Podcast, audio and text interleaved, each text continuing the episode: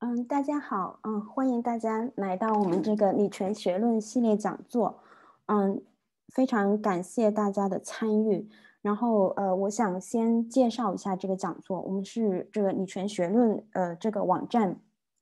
就是呃计划的这一系列的讲座，在每个月的北京时间的最后，呃，呃，每个月的最后一个周日，北京时间，呃，每个月最后一个周日的上午九点。然后这一个系列讲座呢，嗯，是今天是第一期，嗯，是我们邀请到了密西根大学历史系和妇女学系的教授王正老师给大家主讲。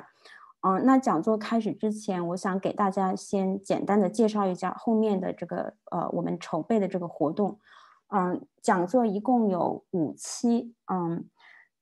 第一期呢就是介绍女权主义和社会性别的基础理论知识。然后第二期呢，我们会邀请不同代际的呃女和不同背景的女权主义者，就给大家讲述就是自己走上女权道路的这一一个历程。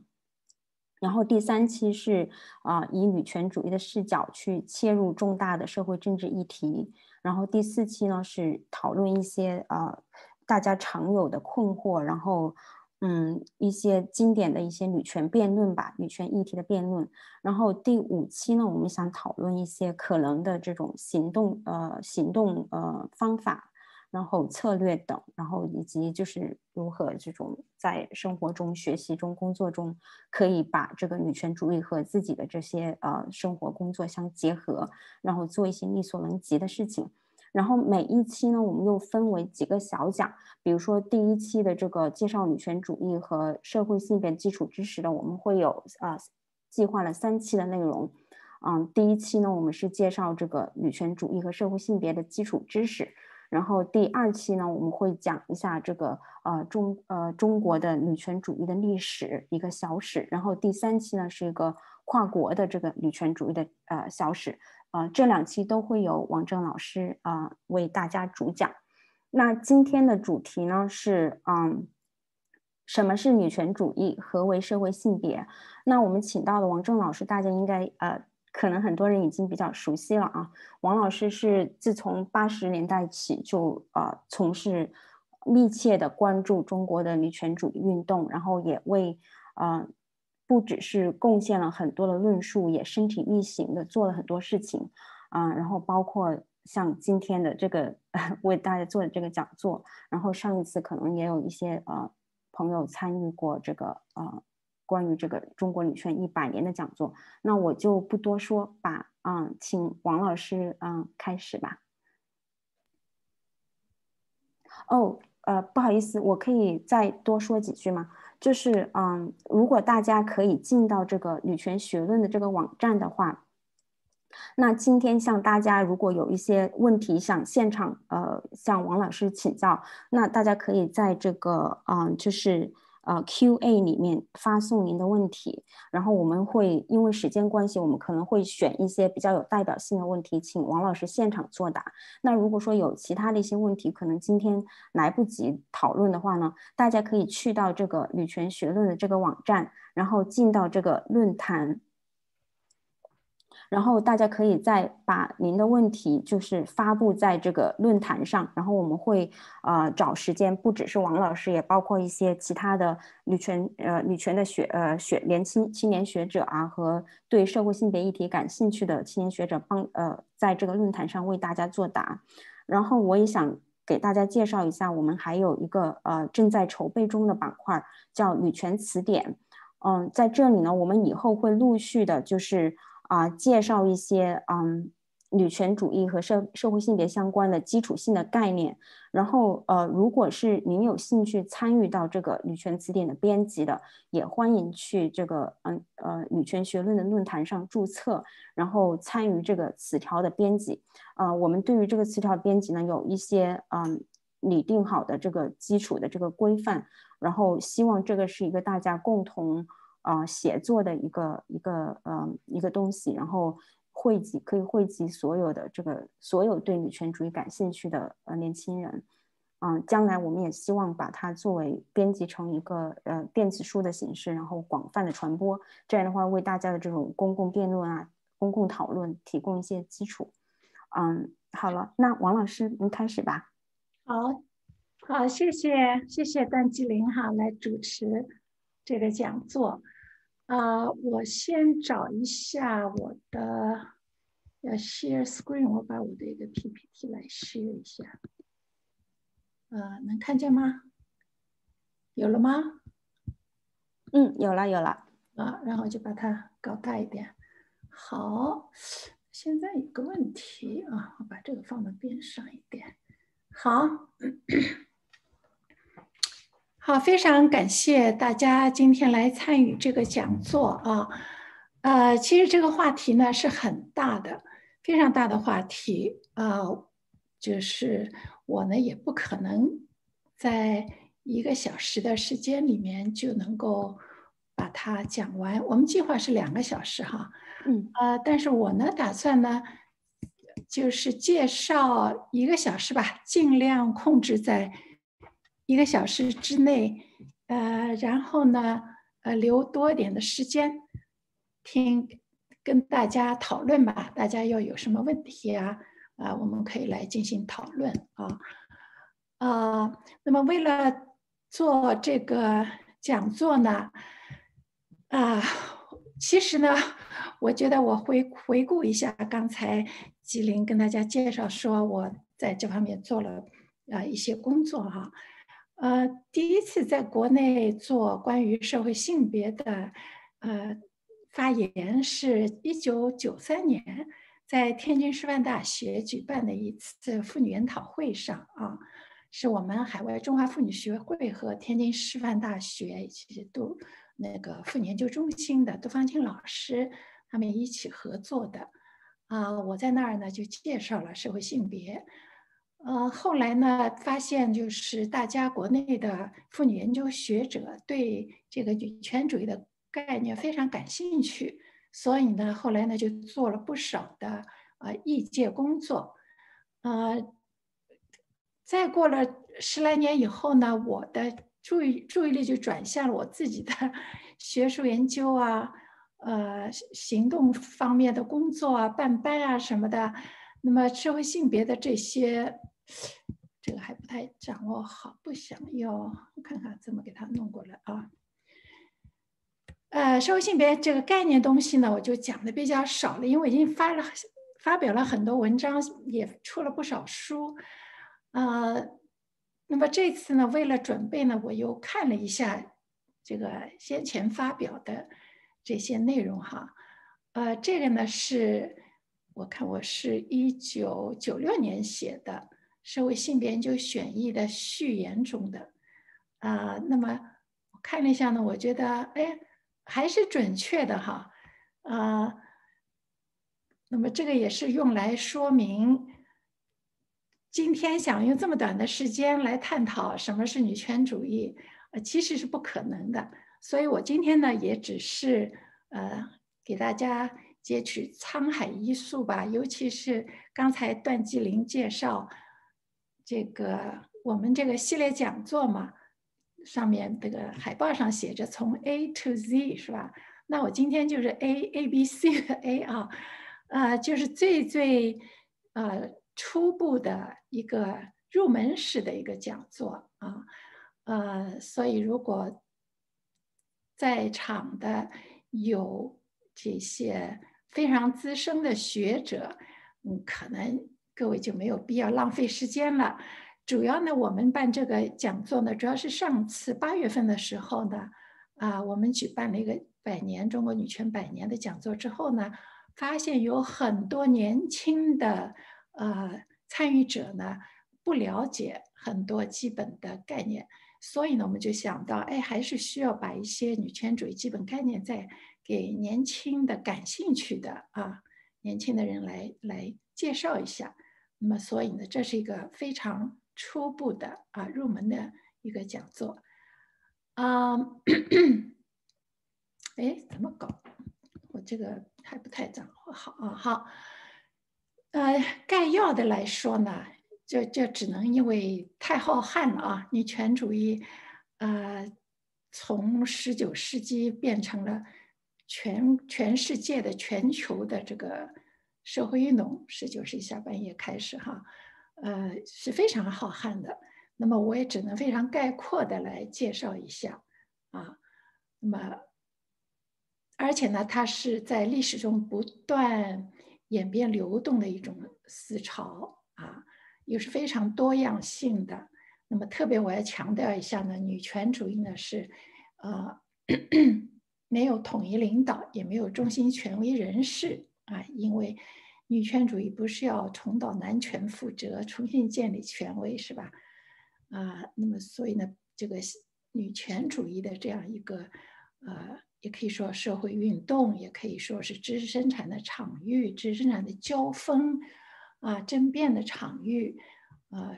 是由。极其多样、极其广泛的全球各地各族，呃，妇女的广泛参与的啊。那么，这个我呢，今天当然女权主义的在有有这个社会运动这一头，那我今天呢就呃不涉及社会运动了，因为呃刚才段吉林介绍也说了，后面呃还有两期呢。我会讲，呃，介绍简要的介绍中国的女权运动，还有跨国的女权运动啊，呃，可以介绍。所以今天呢，主要呢就是集中要介绍女权主义的一个核心的理论概念啊，呃，那么这个理论概念是怎么产生的，怎么发展的，也只是非常概要的讲一下啊，那么。但是基本的定义呢，也就是说，女权主义在开始的时候呢，是关是关注着这个，呃，从那个欧洲开始，法国最早开始，然后，嗯，欧洲到美洲，然后到其世界其他各国，啊，那主要是关注基于生理差别的权利等级关系。那么在我们中国的语境中呢，我们有非常现成的词，那就是男尊女卑啊。呃，发展到今天呢，那是在关注啊，全球各地的女权主义啊，都在关注呢多重压迫制度中相嵌相交的多种不平等的关系啊，不仅仅是对社会性别不平等的关注啊，我个人比较喜欢的一种定义呢，那就是啊，女权主义是一种。思维方式啊，为什么说是一种思维方式呢？就是 女权主义者肯定是那些呃不愿意墨守成规啊，不愿意接受一种规范啊不合理的规范习俗的人。那么他们是希望是会有一种批判性的思维方式。啊，希望要去问个为什么，不是盲目的接受的啊，这样一种状态啊，这种思维方式啊，我我们那个妇女学，嗯，密大妇女学给学生啊，也做了不一不少那种广告衫啊，有各种各样的广告词啊，图案，有一个就是叫呃，Good women rarely make history，就是。良家妇女是不能创造历史的，就你老是作为一个 follow 循规蹈矩的，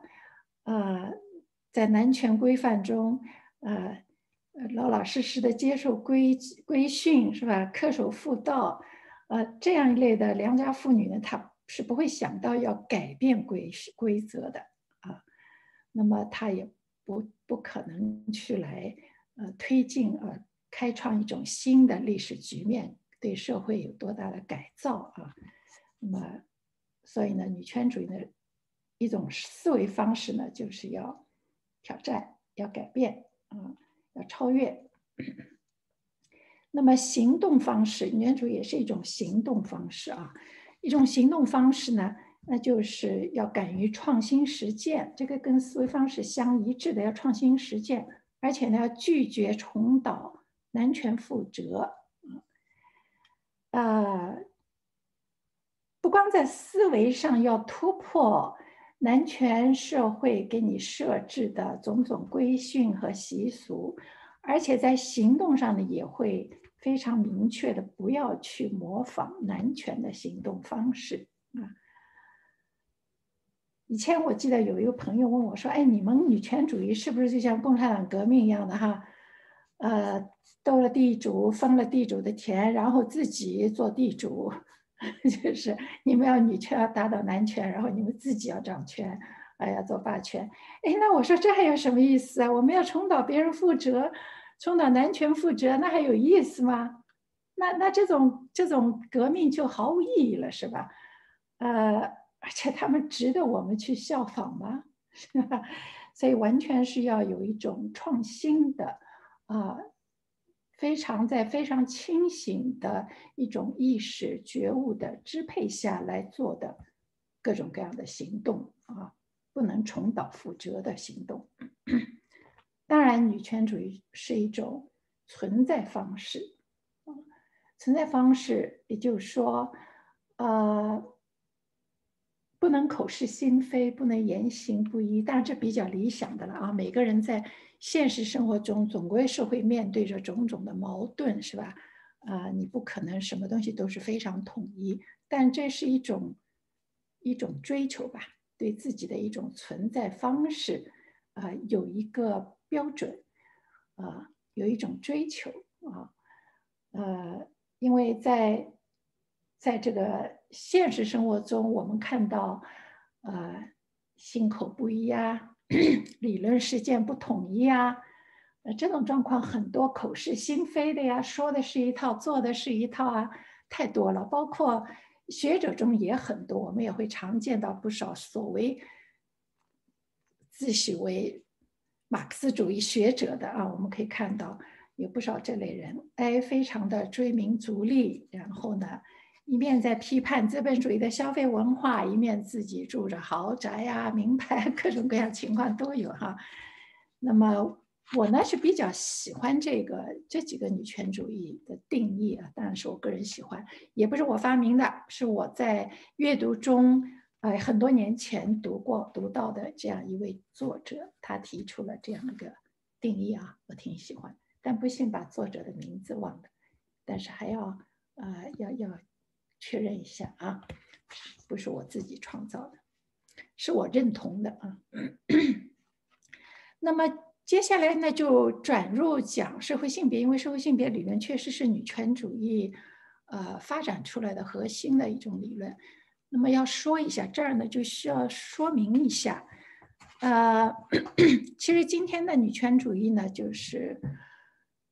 在理论和实践中呢，都非常的关注要。去欧美的中心化啊，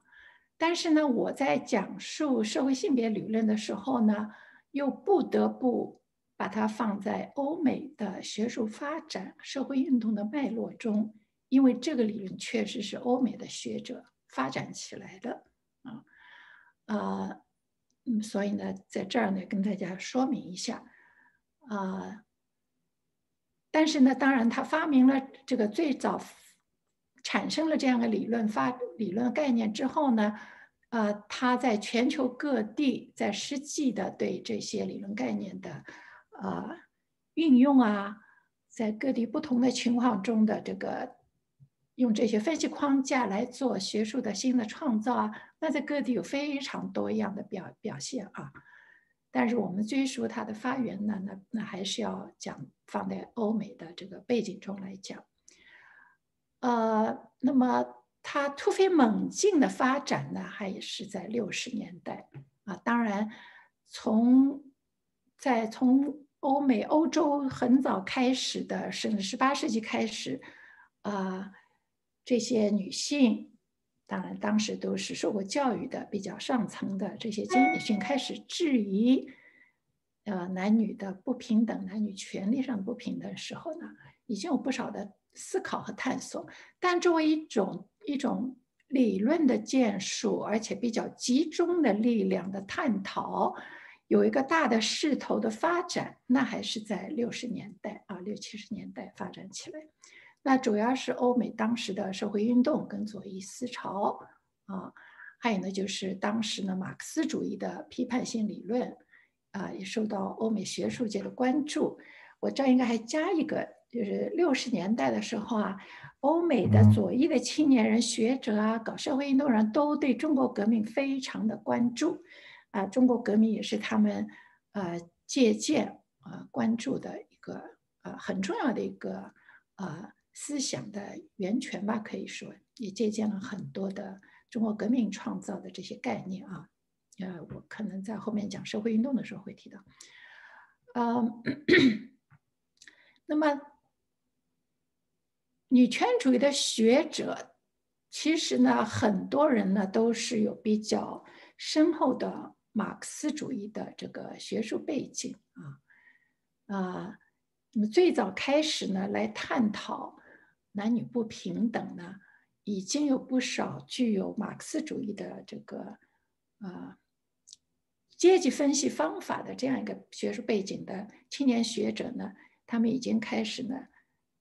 创造出像性阶级啊、性种姓制啊这些词语呢，希望把这样一种现象放在这个政治、经济、社会制度这种结构性的啊这个社会关系啊这样一个这个中间呢来剖析啊啊这个呢为什么呢？因为从十九世纪生物学产生的时候呢。啊，当时的社会性别观念呢，就是把女人呢做生物生物学的界定啊，就是说你这个你的生物性是决定了女人的命运的啊，那么你的这个自然的这个自然啊，当时就是说你这个自然的生理状况决定了你的命运。所以呢，也在也是在这样一个生物决定论的背景中呢，女权主义做了很多努力，希望拖出来，啊，把这个男女不平等关系呢放到啊大的社会结构中来分析。所以马克思主义呢对女权主义很有吸引力，它的分析方法啊，阶级分析方法很有吸引力。啊，另外呢，就是为什么在欧美发生呢这样一个发展呢？这跟欧美的呃。多学科的学术非常蓬勃的发展也是分不开的，啊，那么各个学科领域的学者，啊，这个他们的研究，哪怕他开始的时候他并不见得是从女权主义的角度来思考，但是呢，他这种研究呢，对后来对女权主义就也很有很大的启发。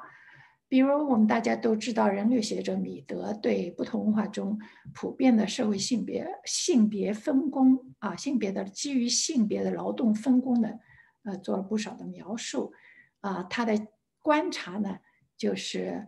啊，在不同的他人类学者嘛，在不同的部落中，你去考察不同文化中，你去考察，呃，都有呃基于性别的各种各样的分工。有趣的是，在不同的文化中，这种分工是很不同的，啊，这个就有意思了。如果你说这个分工肯定是跟你的自然性别分不开的，那么就应该大家同样的都是同样的分工状态，而不是啊。那么也就是说，这种分工啊是很 arbitrary，就是说啊，并不是说一定有。根据你的生理的状况有一定之规来决定，女人只能干那个，男人只能干那个，并不是啊。他的研究在这一点上呢，就给女权主义的研究者呢就有很大的启发啊。在后来，当当然他的研究三十年代就做了吧，但对后来六十年代的很多的女权主义呢，呃的思考呢，也产生了很大的作用，做了一种铺垫吧。还有社会学呢，对这个 sex role 啊这个。sex role 的这个 分析关注啊，那么另外呢，就有那个心理学对呃男性、女性特质、男性特质啊，是这种关注啊，这些呢都是成为呃女权主义后来学者们后来进一步的这个研究的一个呃基础吧，做了一个铺垫吧。呃，那么我呢，概括的来说一下啊，也不一定很准确，因为发展的脉络是很多。但是我把两条粗线条，啊，就这么概括一下，有两个线索吧，啊，就是一个是性别与社会性别的区分引发的讨论啊，在这方面有很多从多学科背景产生了各种各样的探讨啊，啊，那么另一条线索呢，就是在关注社会性别。与其他多种多样的表示着啊等级差异性的各种范畴之间的关系的这样的探究啊两条线索 啊，那么引发这个引发起非常热烈讨论的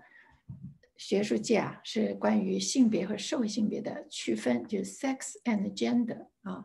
那么这样呢我就初步的列了一下。那么，呃，最开始呢，是心理学的学者呢，就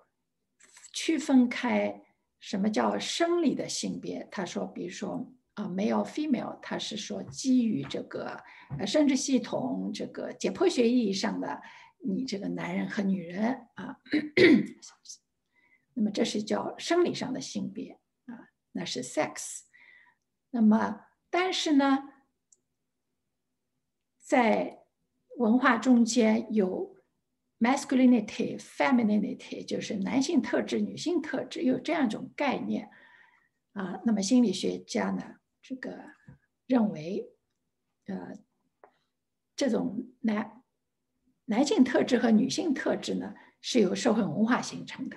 啊，并不是跟生理完全相关的啊啊。那么，在这个基础上呢，Ann Oakley 呢也是也是个心理学家啊，啊，Robert Stoller 是心理学，Ann Oakley 是心理学。那么他就基于这个 Rob Solor 的这种观察呢，他呢首先提出了，就是说为了区分生理的性别和呃社会文化构成的性别，他就第一次使用了 gender 这个词啊。来标识一种在社会文化过程中产生的啊对男女的界定啊规范也好界定也好，那么所以呢他呢可以说第一次就把它分开，而且呢 gender 这个词呢以前呢在英文中呃是用作语言就是语法中啊有的，因为有些国家的不少的语言中呢它是分阴性阳性格的，就是根据这个呃。有阴阳格，那么指称这种有阴阳的，呃，这个标识的这种语言呢，在语言学中间是用 gender 啊 language 用。那么这个心理学者呢，他把这个 gender 呢，首先呢是用在指称在社会文化中形成的对生理上的男女的一种标识啊啊，那么。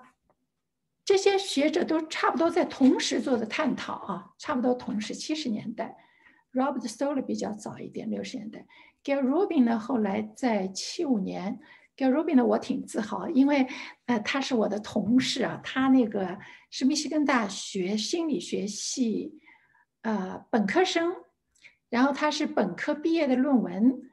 啊，他写了叫 Trafficking Women 啊，后来就成了经典了。啊，他在外面转了，毕业以后又读研究生，啊，然后那篇那篇论文呢，就就成了女权主义的一个经典，很多的女权主义啊学术论文集也都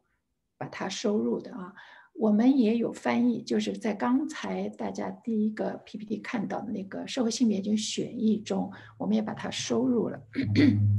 那么在这它的主要的贡献呢？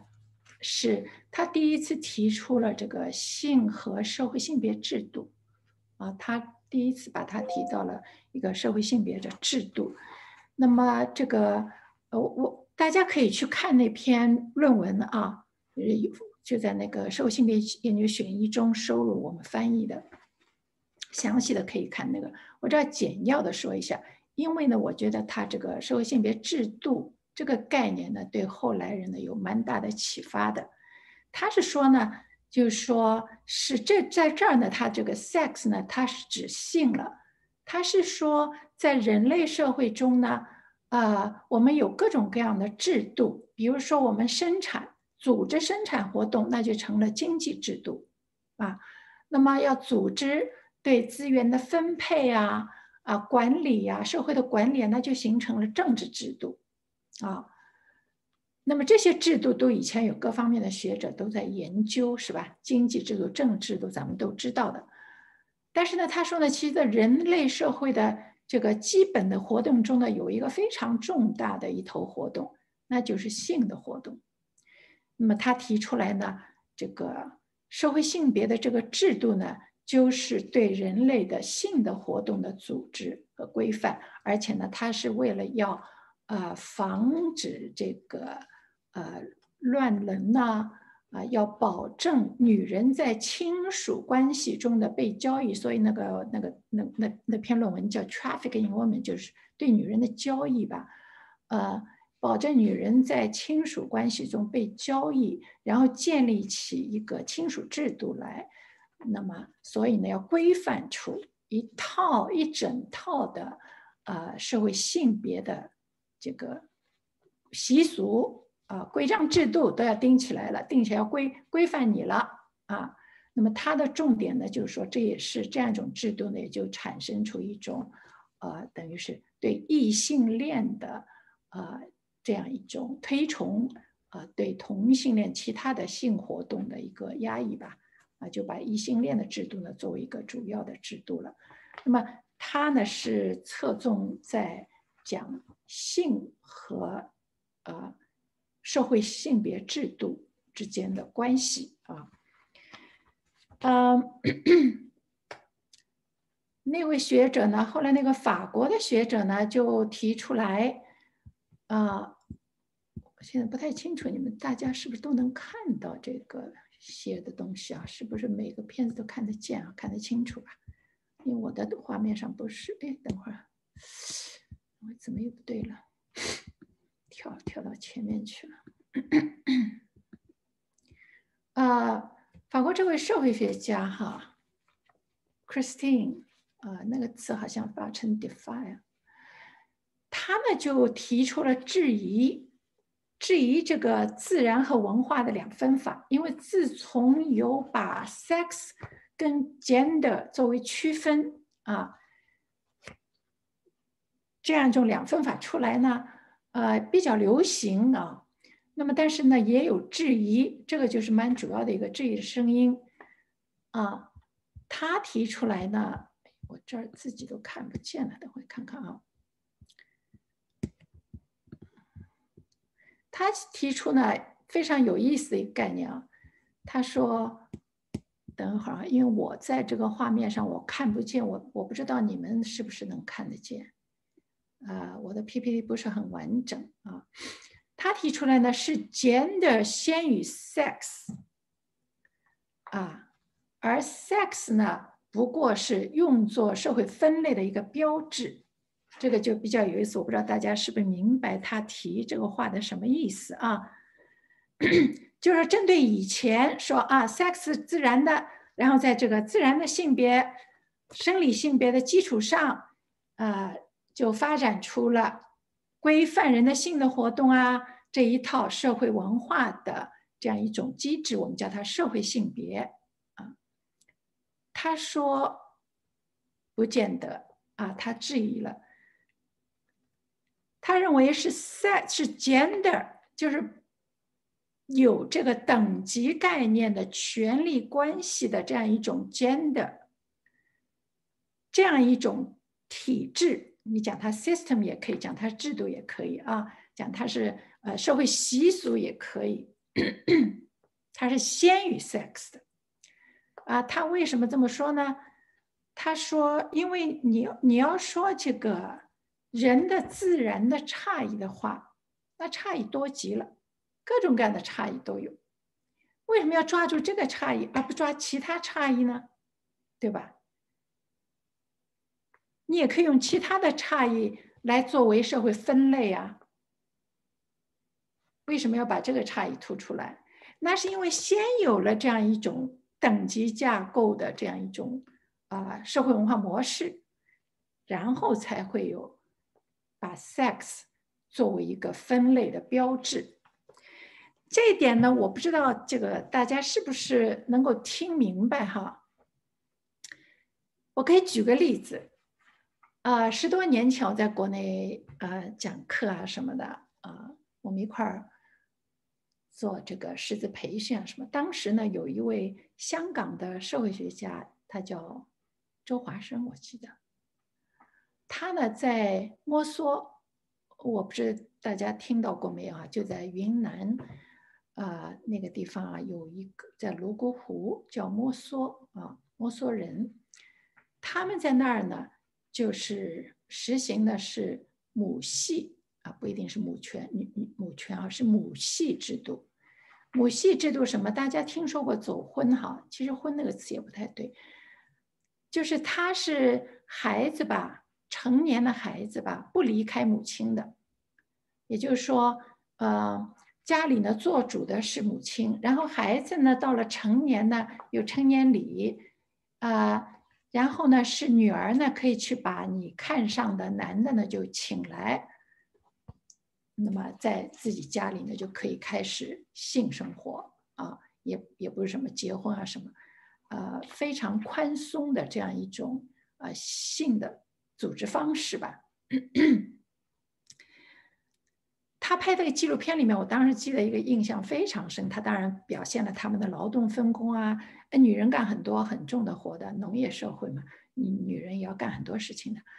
嗯，非常有意思的呢是，他拍了个镜头，当地的就是摩梭的一位妇女啊，她好像是一个什么妇女干部吧，所以她跟县里面的汉族的妇女干部啊什么的。有联系嘛？所以那次呢，她生了孩子了。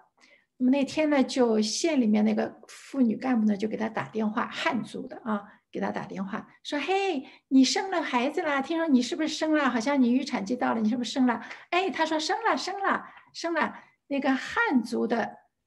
妇女呢，就问她：“哎，大家可以猜到第一句话，汉族肯定会问的啊，嘿，是男是女啊？”她说：“哎呀。”我不知道呀，我还没看呢。啊，我生了，我妈就把孩子抱过去洗啊、弄啊的。呃，他就叫一下，他说：“嘿妈，呃，我那个同事问我是啊，男孩还是女孩啊？”他妈说：“哎呀，我也没看呢，我就看了他的手指头、脚趾头。”我当时看了这个纪录片哈，就当时这个。摩梭的这个生生孩子的这个女的自己在讲述的这 interview 访谈，我觉得非常有意思。那么我就是可以用那个例子来进一步说明。当然，这个 Christine Delphi 不知道这个摩梭的情况，要不然她可以把那个例子放过来了。那显然就是在母系的这样一个社会性别制度中，这个 sex。没关系，sex 的区别没有意义，就像就是说，当然这个男孩女孩是有是有差异的嘛，但是不是每一种生理差异都是有意义的，这个我们应该理解哈。啊，比如说我们每个人长得高矮啊，当然现在我们给他文化，要是男的长得矮了，好像也要低人一等一样的啊，女的长得太高的也不行啊，比如我就挺高的哈。很长时间是觉得人家说哎你太高了啊，但是有很多的这个差异呢，是我们是不给予文化意义的。比如你的肩膀啊，是是宽的肩膀、窄的肩膀啊，没什么文化意义。不，一个人不会因为的你的肩膀的宽窄或者你的眉毛的啊浓淡啊，来决定你在这个社会中的等级的位置，对吧？这就是说。这种生理的差异很多很多，不是所有的差异都有文化意义的。那么，我们就从刚才的例子发现，哎，在他摸索的母系这个社会中间，sex 没有意义，sex 这个差别，男女的生理差别没有意义，所以他根本就不去关注嘛，没有文化意义啊，呃。他关注的是孩子的手指头、脚趾头，因为那个对他有。要是长了长了一个没没手指头、没脚趾头，那绝对要影响到今后的农业劳动，这是有意义的，在他们当地的这个社会中，他们当地的这个母系的这个制度中啊。所以呢，呃，所以这个质疑呢也是非常有意思的啊，我们可以去进一步的思考啊。那另外呢，就是 Judy Butler，因为我们国内对他的 Gender Trouble 已经啊有翻译的啊，大家不少人肯定也知道他啊，他呢又从不同的角度来对这个呃社会性别啊这样一种认识呢提出了批评，他认为。呃，在这之前，大家讲的这个社会性别啊、sex 啊，还都是二元结构、男女二元结构的这样一种认识，那透露的是异性恋的偏颇啊。社会性别并不一定一定要跟这个 sex 对应。如果说在生理上你非要说是男女的对应的男女这个两二元的啊。那么实际上呢，这个社会性别的表现呢是可以多种多样的，而不是一定要跟这个啊 sex 完全对应。啊，那么既然你说这个社会性别是文化的，可以不跟 sex 完全相关的，那你就多种可能性了。它可以是流动的啊，不固定的啊，呃，所以它的有个。社会性别操演这个理论呢，gender performativity 是吧？是说你在表演出来，你要想表演哪一种人，是属于哪个性别，异装者啊，是吧？你你可以男的穿女装啊，啊，呃，女的也可以表演男性啊，对吧？不是你的你的社会性别的表演，不是要对应着你的生理上的性别的啊。他这个理论呢，后来也是对，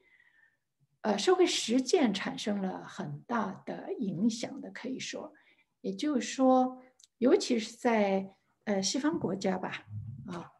呃，对这个社会性别的看法呢，就更宽泛了，不是说一定要局限在男女二元结构中。所以，比如说像我们学校里面，啊，现在填表格啊，学生可以有多种选择。呃，你可以说你的人称，因为在英文中间嘛，它是这个人称，呃，都是这个人称代词啊都是有 gender 的嘛，所以 he or she。那么你你每个人在填的时候，你自己可以说你要是 he or she，就这个 he or she 啊，不一定要对对应你的呃自然的生理啊，生理性别的不一定的。那么还有的呢，就是你也可以说我拒绝，那就蛮酷儿的了啊！我拒绝这个社会中的这个对男女的这种呃社会性别的规范和期待，我拒绝那个，呃，我就是不符合任何一种的规范，我可以，我可以是非常流动的啊。那么如果这样的话呢，你可以说我是 gender neutral。啊，就我是中性的嘛，我我我不接受你们任何一种，呃，stereotypes，对吧？中性的，我可以是我的我的表现是可以非常的啊多样化的。那么对这一类呢，你的人称代词呢可以用 they 啊啊，这个也可以说是这样一种这个女权主义的社会性别理论对社会的现实啊，确实有。呃，推进和改造的作用，也就是说，对各种各样的社会性别形态，现在是多元的了，不是二元的了，啊，呃，更宽泛了啊。我们这个女权主义理论为这个多元的社会性别的形态提供了理论的依据吧，啊，那么还有这个。女权主义的生物学家呢，呃，Linda Bergs 很不少啊，他们甚至提出来说，呃，sex 也不是像以前认为的一定一定就是自然的啊。那么当然，前面那个法国的那社会学家已经提出来，他说 sex 不一定是自然的啊，sex 不过是用作一种符号来分区分人类而已，区分这个等级，把人放在等级架构上而已，并不是自然的。那么他呢，生物学家呢，他是说这个，因为不要把自然就看作是固定不变的，生物跟社会是互动的关系，不是互相不搭界、隔绝的感关系啊。至于生物学，生物学在西方十九世纪产生的，那更是文化的一部分，而不是脱离文化、绝缘于文化的啊。好了，那么这些这些是基本的各种讨论啊啊。那么我现在转向另一条线索，呃，这个呢是一九七七年的时候啊，有一个呃黑人的同性恋的女权主义组织啊，它叫。啊，康啊，康巴西 River Collective，可能翻成康巴西河集体啊。他们发了一个声明，这个声明呢就在这儿。他这个声明呢，我为什么对他们很感兴趣呢？因为这是可以说在呃，就是在六七十年代中吧，他们属于最早提出了这样一个概念，就是。主要的压迫制度是相互勾连的，啊，那么他同时提出来种族的性别，当时他用的这个性别那是还没有 gender，他是用 sex 啊，种族的性别的异性恋制度的啊，以及阶级的压迫，这些都是压迫啊，他把它综合起来啊，要 synthesize 综合起来来分析啊。并且在实践中呢，也要把这个综合起来来看，来怎么来面对这样一种互相交叉性的勾勾连在一块儿的这样一种压迫的形式呃，现在已经是四十多年了吧？他们这篇文章发表，上次他四十周年的，好像有些女权主义者还搞过一些纪念活动啊啊，就说他们比较早早的就看到了这样一种。多重的压迫制度的互相勾连，叫 interlocking oppression 啊，interlocking oppression。呃，那么这个呢是比较早的，就是对我们后来讲的 intersectionality 的这个理论的发展啊。呃，可以说这个是。这条线索呢，就是社会性别与多样多种差异性的范畴的交叉镶嵌，那么是两个主要方面吧，啊啊，英文呢就是 intersectionality，啊，这个从八十年代以后发展起来的，啊，它呢是来自两个方面的挑战，对以白人的中产的女权主义，呃。学界、之界为主流的提出了挑战，一个是非白人的，啊，还有性少数群体的女权主义者，比如我刚才讲的那个黑人的，啊，同性恋的那个群体，也是中间一个非常强有力的力量。还有很多，这是一个非常大的一个群体啊。再说他们是性少数群体，呃，从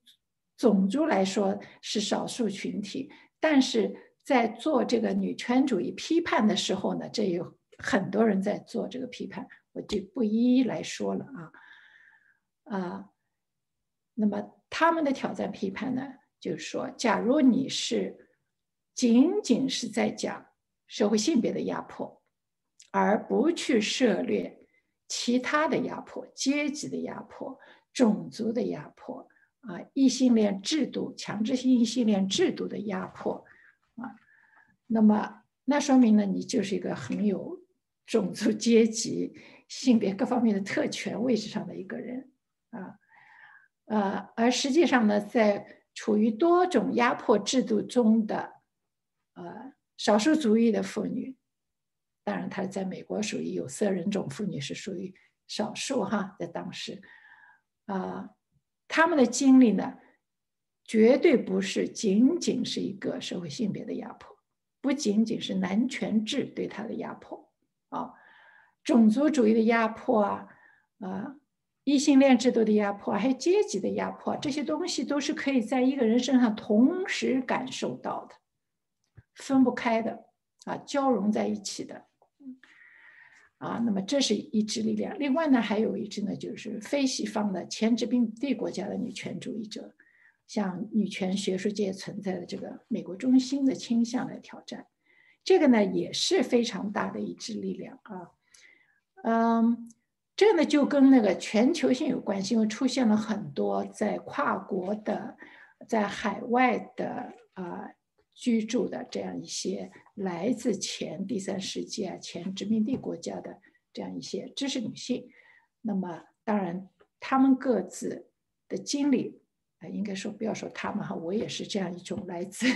呃，就是非西方的这样一种背景。这个这个群体也不小啊。diaspora，我们叫的 diaspora 是跨文化的这样一个群体。那么这个群体呢，可以说你身处在美国学界，你就会非常清晰的感受到美国知识界的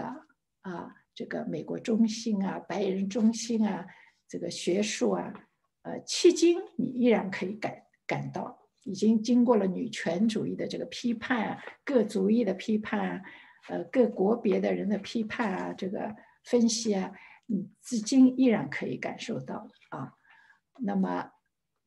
来自这些边缘群体啊，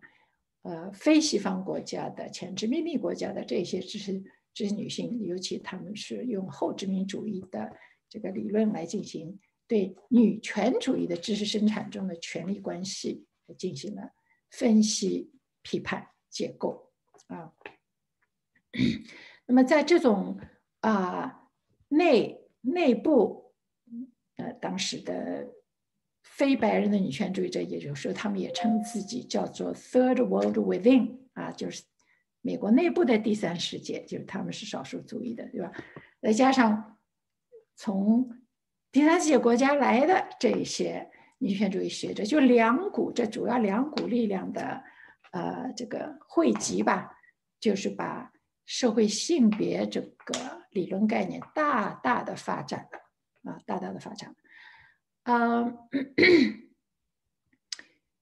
这个里面呢，就是除了这个交叉相相交性，就今天我们在讲社会性别这个词啊，可以说没有什么人在我们这个领域中间，没有什么人一听到这个词是会单纯的在讲一个人的社会性别，已经不会了。这就是这个交叉性的理论的影响的之深刻，就是说你要研究任何一个群体，你必须要把这个群体，男性、女性，各种多元的性放在多重的等级架构中间来进行探究啊，绝没有什么人是一种抽象的，哪怕你是白人中产，那你是站在有特权的。在这个权力等级架构中，多重的等级架构中，你是站在特权的这一边啊，那你也要认识到自己在多重等级架构中你所占的特权的位置，对你的主体性会有什么影响，对你的知识生产会有什么样的局限啊？也就是说，不是光是啊，有色人种妇女来用这个，所有的人都会用这样一种。啊，交叉性的这样一种理论范畴啊，认识认识论等于现在是来做自己的研究啊，来反思自己在这样一种啊复杂的多重压迫制度中的自己的特权位置啊，还是说呃被主宰的啊，还是处于不利的位置啊，都有一种比较清晰的认识，而且呢，呃。现在这种研究呢，也不说不是像刚开始的时候，你就是 gender gender gender，什么时候都要讲这个 patriarchy，讲这个男权制怎么对呃妇女的压迫，这个聚焦聚在那个地方。那现在做了这样一种对多种压迫制度的关注的情况底下呢，这种认识就更灵活了，并不假设在任何情况底下社会性别的压迫是第一位的，并不假设啊。呃，要根据具体的时间地点来看，呃，这个呢，可能要要可以举个例子跟大家说一下。其实大家如果想象一下，也能够理解。举个例子的话啊，我记得很多年前，那有十多年前吧，我看当时有谢丽华老师他们办的《农家女百事通》嘛，啊，我也是阅读的。有一期呢，他们组织了啊打工妹，啊农村来的啊打工妹，在北京的打工妹呢，组织了一个座谈会。那我就看他的座谈会的纪要啊，非常有意思。座谈会的纪要，这些农村女孩有时候讲的都哭了。他讲的不是社会性别的压迫，他讲的是城乡二元结构对他造成的压迫，讲的是城里人如何的鄙视作为农村人的身份。啊，啊，讲的到处遭遇到的这个歧视啊，受侮辱啊，这种状态。所以像这个例子呢，我想跟大家说，就是说明啊，当然他如果回到农村，他自己的村子里面啊，不跟城里人接触的情况底下，那城乡二元结构对农村人造成的这个压迫。他就没有感受，对吧？他可能不会直接感受，你要看电视啊什么，还是会有感受。但是在村子里的范围底下，他可能更直接的感受，比如说村子里的男权制度啊，村子里对农村妇女的权益的剥夺，那肯定他就直接感受到那一层了，是吧？但是换一个地点，同样一个人，换一个地点，他遭遇到的这个压迫感是来自不同的制度啊，等级性的制度。所以我就说，刚我刚这个这个交叉性后面我点点点省略号，省略号是什么呢？后面可以有多种多样的等级关系的这个范畴，我们可以加上去。在中国做研究的话，那肯定你还有这个城乡二元结构造成的啊等级的制度啊，对广大的农村的男男女女吧，如果你要讲这样一个权力结构的话。那城市和农村这两方面，呃，这种不平等的关系啊，权力关系，这个又是权力 power，又是这个 rights，是吧？那都存在问题。那么我们也可以把这个加上去啊。不知道这一点说清楚没有啊？好，我们下面现在已经几点钟了？吉林啊，我现在讲了多长时间了？王老师，现在是呃九点过三分。您如果还还有大概还有多多少？那我要快点，那我要快点讲。那我快点讲，没事，您可以您可以再讲十分钟，因为我们十十几分才开始嘛。嗯，好的好的。那么呃，再讲一个，就是我今天要重点讲一下男性研究，呃，因为男性研究呢也是在社会性别学这个学科中这个框架中发展起来的一个跨学科的。领域啊，专门有啊男性研究的啊，masculinity studies，啊，那么这个研究呢是什么呢？就我们在国内啊，我觉得到现在还是这样，一讲还社会新闻，人家就觉得啊，你就是研究妇女的嘛，啊，你现在就是不说妇女，不讲社会性别，听听上去好像更学术性一点，你也就是搞妇女研究的嘛，是吧？我记得十多年前我那个写过一篇是个。社会性别与中国的现代性啊，什么里面我就分析中国的男性啊，什么后来人家就说有的读者知识男性，就是说，哎呀，你搞妇女就搞妇女去了，怎么把我们男人扯进来干什么？有这种评论哈，啊，那就对不起啦，你的知识就比较缺只脚啦啊，因为这个社会性别当然是包括男性的了，不是只有女人才有社会性别啊。男人当然有是具有社会性别的人，所以这个男性研究就是把男人也作为具有社会性别的人来研究啊，呃，不要以为这个，比如说啊，你要开这个什么，呃，中共中央委员会开会啦，你听他们表格啊，读读读读名单，读读读，然后读到什么李桂兰女，就把她的 性别身份拉出来，是吧？在我们学术中，这个叫 marked and unmarked。这个男的就是 unmarked，他的社会性别身份是不要标注出来的啊。那么女的，他就要给标注出来。还有民族也是的，汉族你都不标示的，然后其他少数民族要标注出来啊啊，藏族或者什么回族什么就要标示出来啊。那么这里面也是一种权利关系啊。那总归是啊，unmarked 就是它是属于有权利的，他要去 mark 那个被 mark 的一边，是吧？所以我们在这儿社会性别研究就是男和女的都是有社会性别的人啊，都包括在我们这个研究对象里面啊。这个呢我就不展开了，因为呃，二零一二年我跟我的研究生哈张女士，我当时的博士生。呃，我们在复旦办那个博士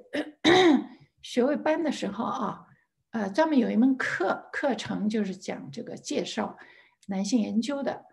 呃，然后呢，我们又把课程的一些资料、阅读材料，我们编编了、编译了、出版了这么一本呃集子文集。这份集子我今天呢也想跟大家着重推荐一下啊，呃，在国内呢。二零一二年这本集子出版以后呢，好像没有引起多大的反响，可能呢是中国的女权主义学界呢认为好像这个社会性别研究啊、妇女研究啊都跟这个男性研究好像跟中国女权没关系，其实大不然。啊，我觉得在中国呢，我们需要着力的去推进男性研究，因为。呃，我认为这个来解析中国的在不同历史时期中的男性特质，加深我们对霸权性男性特质的认识，是进行中国社会文化以及政治改造的基础。啊，如果我们连霸权性男性特质的建构过程，以及霸权性男性特质在今天对整个中国社会文化各方面造成的伤害，毫无认识、毫无批判力的话，那我们这个社会会遭遇非常大的问题。现在已经遭遇很多的问题了啊，呃，这个呢，可能我在下面一个片子里面我再着重讲。所以，批判性的分析解构中国。霸权性男性特质的构成，它的对各种权力关系生成的影响，我觉得是一个重大的课题，呃，我们需要关注。而这本译文集呢，它就提供了多种多样的啊研究范例，啊，用多种多样的分析方法，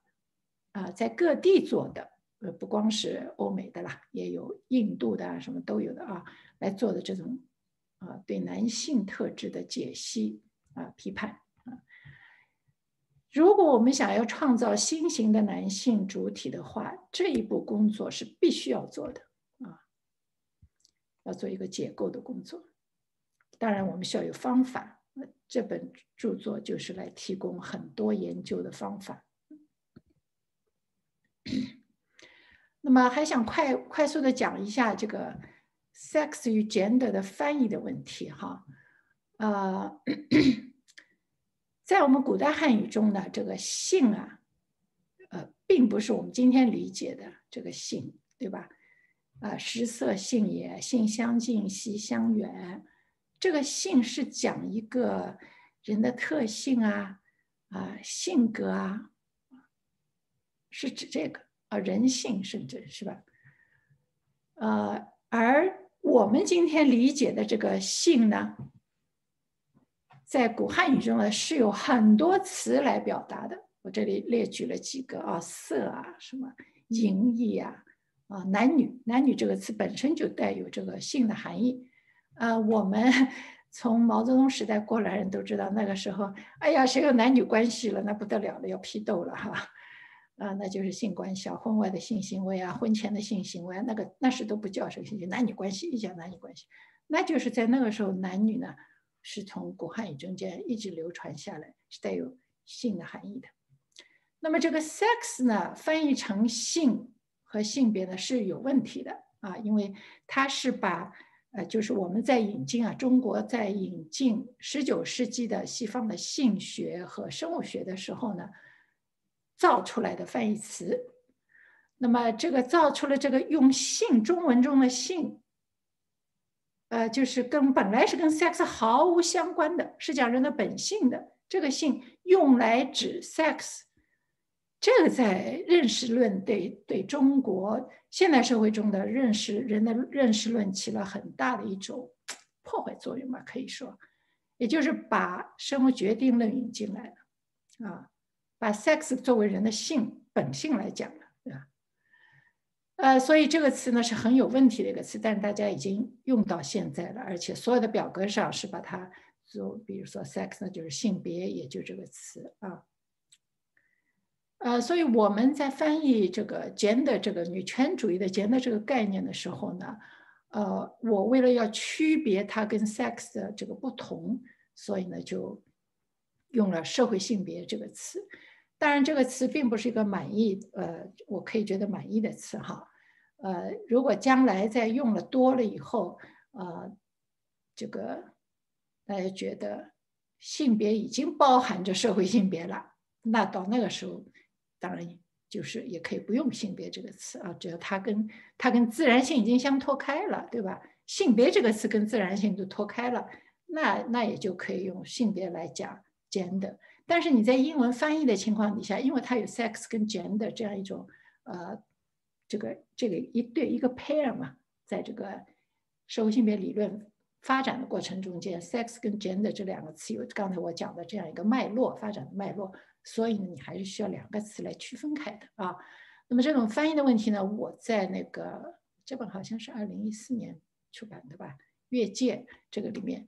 这本著作里面呢，我对这个社会性别的。有很多的介绍探讨，因为那个那这本文集里面主要是，呃，我的中文写作，还有主要是我在当时在国内各地讲课，还有就是，呃，推进妇女社会性别学学科发展的时候，在各地做了很多，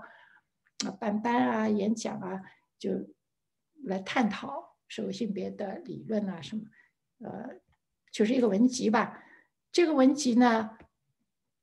呃，这个电子版啊，扫描电子版好像是挂在呃女权学论上面，所以如果大家上去看呢，也可以上去上去看吧啊。好，那么我下面呢就是，哎，我怎么好像还漏了一个 PPT，好像漏了一个，回去看一下。对我怎么这个刚才这个漏，就是刚才在讲这个社会性别这个跟多种。多种压迫制度交叉性的时候呢，呃，我要插一下呢，就是说我在学习的时候，我在这个在美国的学界在接触到这样一种理论发展的时候呢，我就很自然的，因为我比较了解中国中国共产党革命的历史嘛，啊，所以呢就联想到中国这个中国共产党革命中的这个本土的理论啊，我不知道大家听说过没有？四条绳索，三座大山。呃，你要把这两两块这个两个板块都结合在一起啊。如果我们要真正的做学术上探索的话，也会是很有意义的。哎，这种交叉性的理论就可以出来了啊。多重的压迫制度，那不是三座大山：帝国主义、封建主义、官僚资本主义，是吧？啊，然后呢，跟钱的相关，这个四条绳索呢，是毛泽东在湖南农民运动考察报告中提出来。他说。中国的农民啊，是三条绳索，受政权、族权、神权的束缚，而女子呢，更加一层，那就是父权。啊，那挺有意思。他讲到了 gender，对吧？讲到了这个 patriarchal oppression，是吧？社会性别制度出来了。呃，就是很可惜啊，二七年的时候嘛，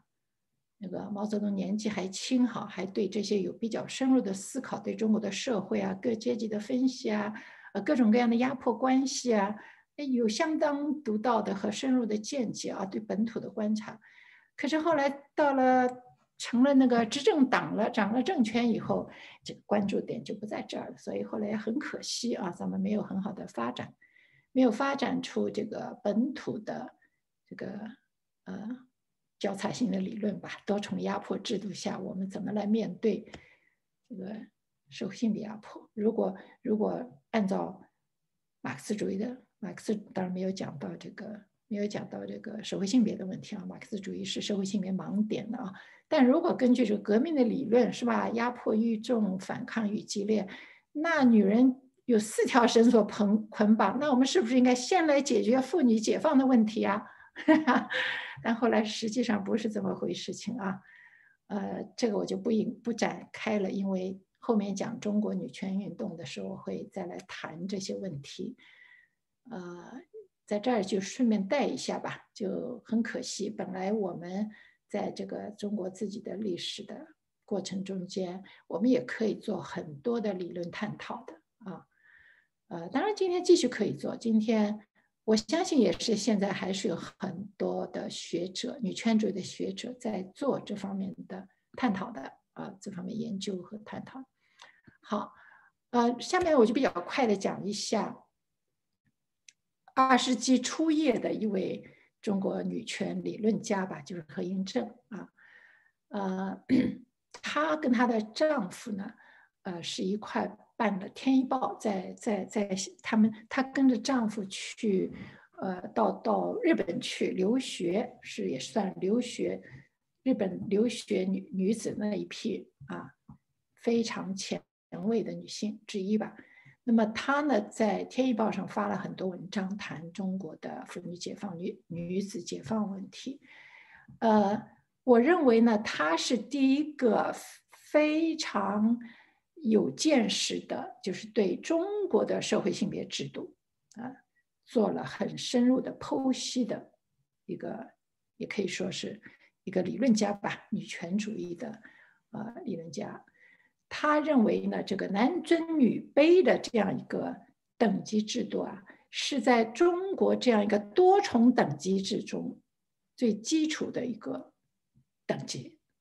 啊，所以呢，就是说，如果要要要实现这个平等的话，人类平等的话，你必须要把这个根基就支撑着中国专制等级制的这样一种制度的，呃，一个基石就是男尊女卑的等级制，也就是我们讲的 gender hierarchy，就是社会性别等级制。你必须要把这个给摧毁掉，你才有可能啊来实现真正的平等。呃，我觉得这个是非常有见地的，因为我们其实，在实践中可能大家也看到哈，呃，我就讲个例子吧，告诉大家，那也是好多年前，我在上海，上海市妇联请我去参加他们的妇女干部的会议，那次会议呢是。呃，各区的区妇联主席来参加会议，来讨论妇女的问题啊、议题啊什么。我就记得有个宝山区的妇女主席，他就说，因为当时就是工人下岗嘛，呃，宝山有钢铁厂，那么主要是男工嘛，那么当时的这个局势底下呢，男性工人啊，这个我们现在有很多研究哈，就是说所谓的改革开放，其实就是把。这个阶级重组了嘛？这些劳动者又又又把他们的这种以前在社会主义制度中所享有的各样各种各样的福利都解去了，然后就又沦为底层人了嘛。那么这个男工人呢，本来呢他就是一下子本来是他是重工业里面的工人阶级，很有社会地位的，在社会主义时期啊，一到一到就是拥抱中国加入这个。呃，全球资本主义了，搞资本主义的经济了，那么这些工人呢，他的地位和福利全都掉下去了。哎，那发生了什么问题呢？当一个男人他在阶级地位失去的时候，哎，他要表现自己还是个男男人，他往往要对女人来示威，啊，起码他还在社会性别等级架构中。他还有占有性别特权，男性的性别特权，所以那个宝山区就是家暴严重的不得了。他说他们天天有这些女女工们来哭诉，而有一次那个女工身上就是打的呀一百多块伤痕，这个妇联主席就非常的激愤，他说现在算什么工人阶级啊，就只剩下一个打老婆的本事了。也给我印象非常深，所以我读何应正，我觉得他真是有洞见，真是这个社会性别的等级确实是一个基石。一个男人再差，他回来还可以对老婆示威，因为他知道中国的男尊女卑的这个等级架构给他以特权，啊啊，那么大家有兴趣的也可以去读一读，呃，何应正有很多的很多的著述啊，然后他对男女也有也有非常有洞见，啊，这个时候呢，我我们可以看到哈，他的这个写作中已经出现了男性、女性。这个词就是跟着这个西方的性学和生物学翻译介绍引进的，啊，呃，我我查过这个民国初年出的英汉词典，呃，一五年、一六年出的那本词典还没有出现男性、女性，啊，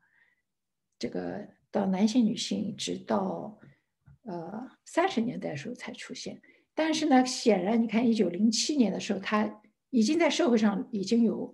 呃，这个词啊，已经在 circle，已经在 circulating 啊，已经在传播着。尤其像他这样的知识的，呃，知识精英的女性，而且对这个性别问题特别关注的人啊，所以他已经哎用这些词了。但是他就是表示出我不认同你的生理决定人。啊，这是非常鲜明的拒绝用生理的这个差异来决定、来认定一个女人啊，男女的区别，他他拒绝接受啊。呃，这也是很前卫的啦。一九零七年，我们想想啊，非常前卫。但这个前卫也跟也跟何应正所处的文化有关系，因为我们。老祖宗儒家建立的社会性别制度，汉族的这个社会性别制度，啊，父权的父系的家庭制度，啊，父权制的这样一个社会性别制度，呃，这个从来不需要，当然也是在所谓的这些呃科学学科引进之前嘛，对吧？呃，我们老祖宗从来没有觉得有必要一定要引经据典，用科学的论证来说你这个是生理的啊什么，没没这个必要。反正你是个那个儒家几千年，呃，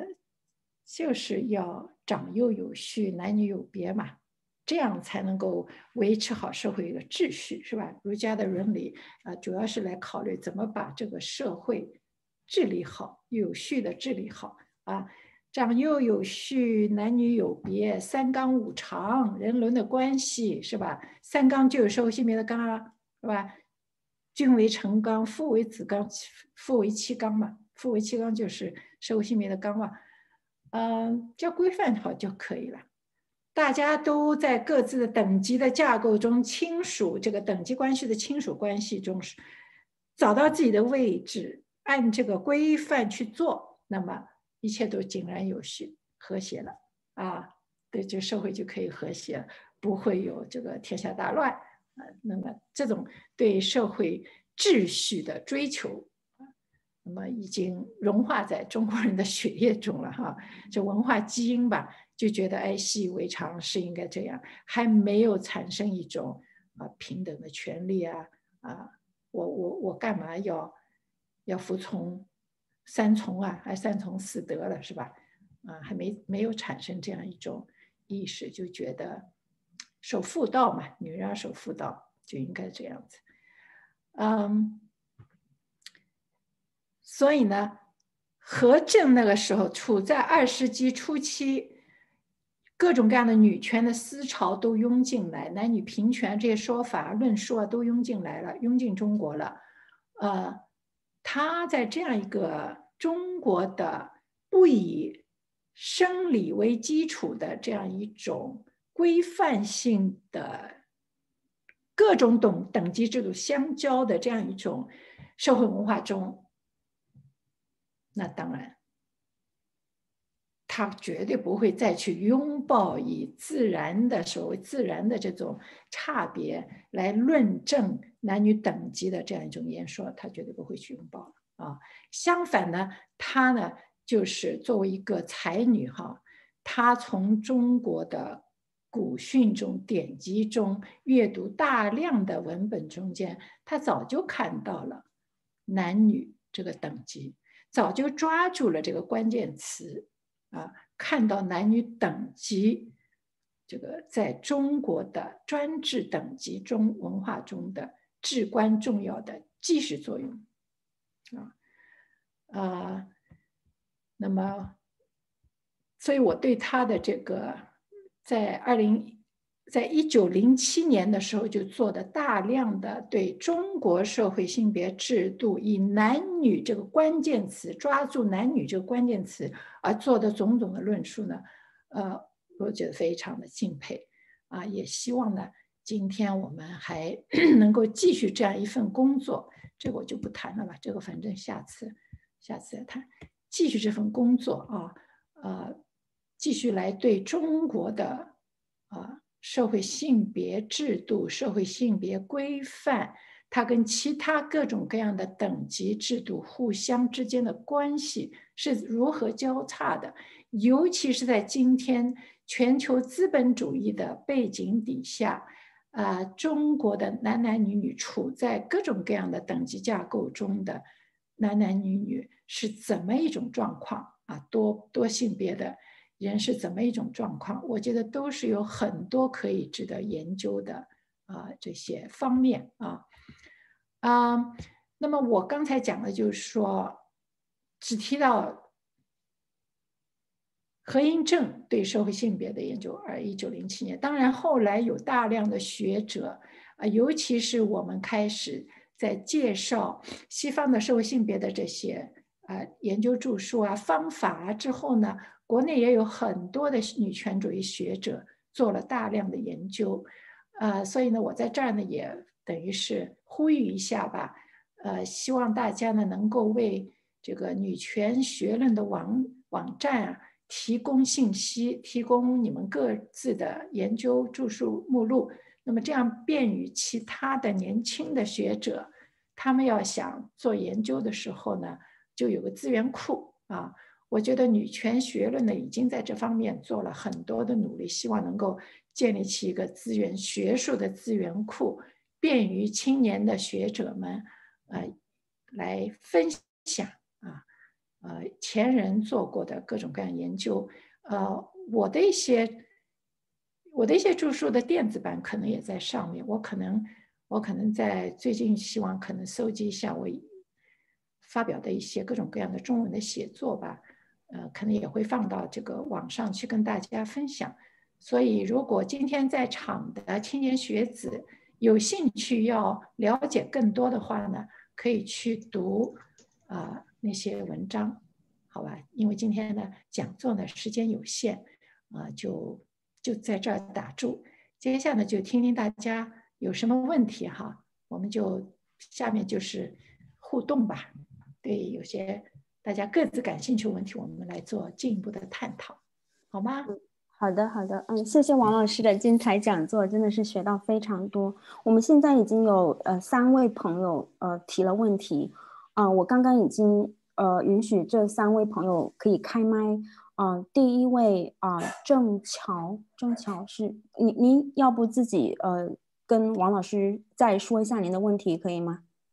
还是如果不方便，我也可以帮你读一下。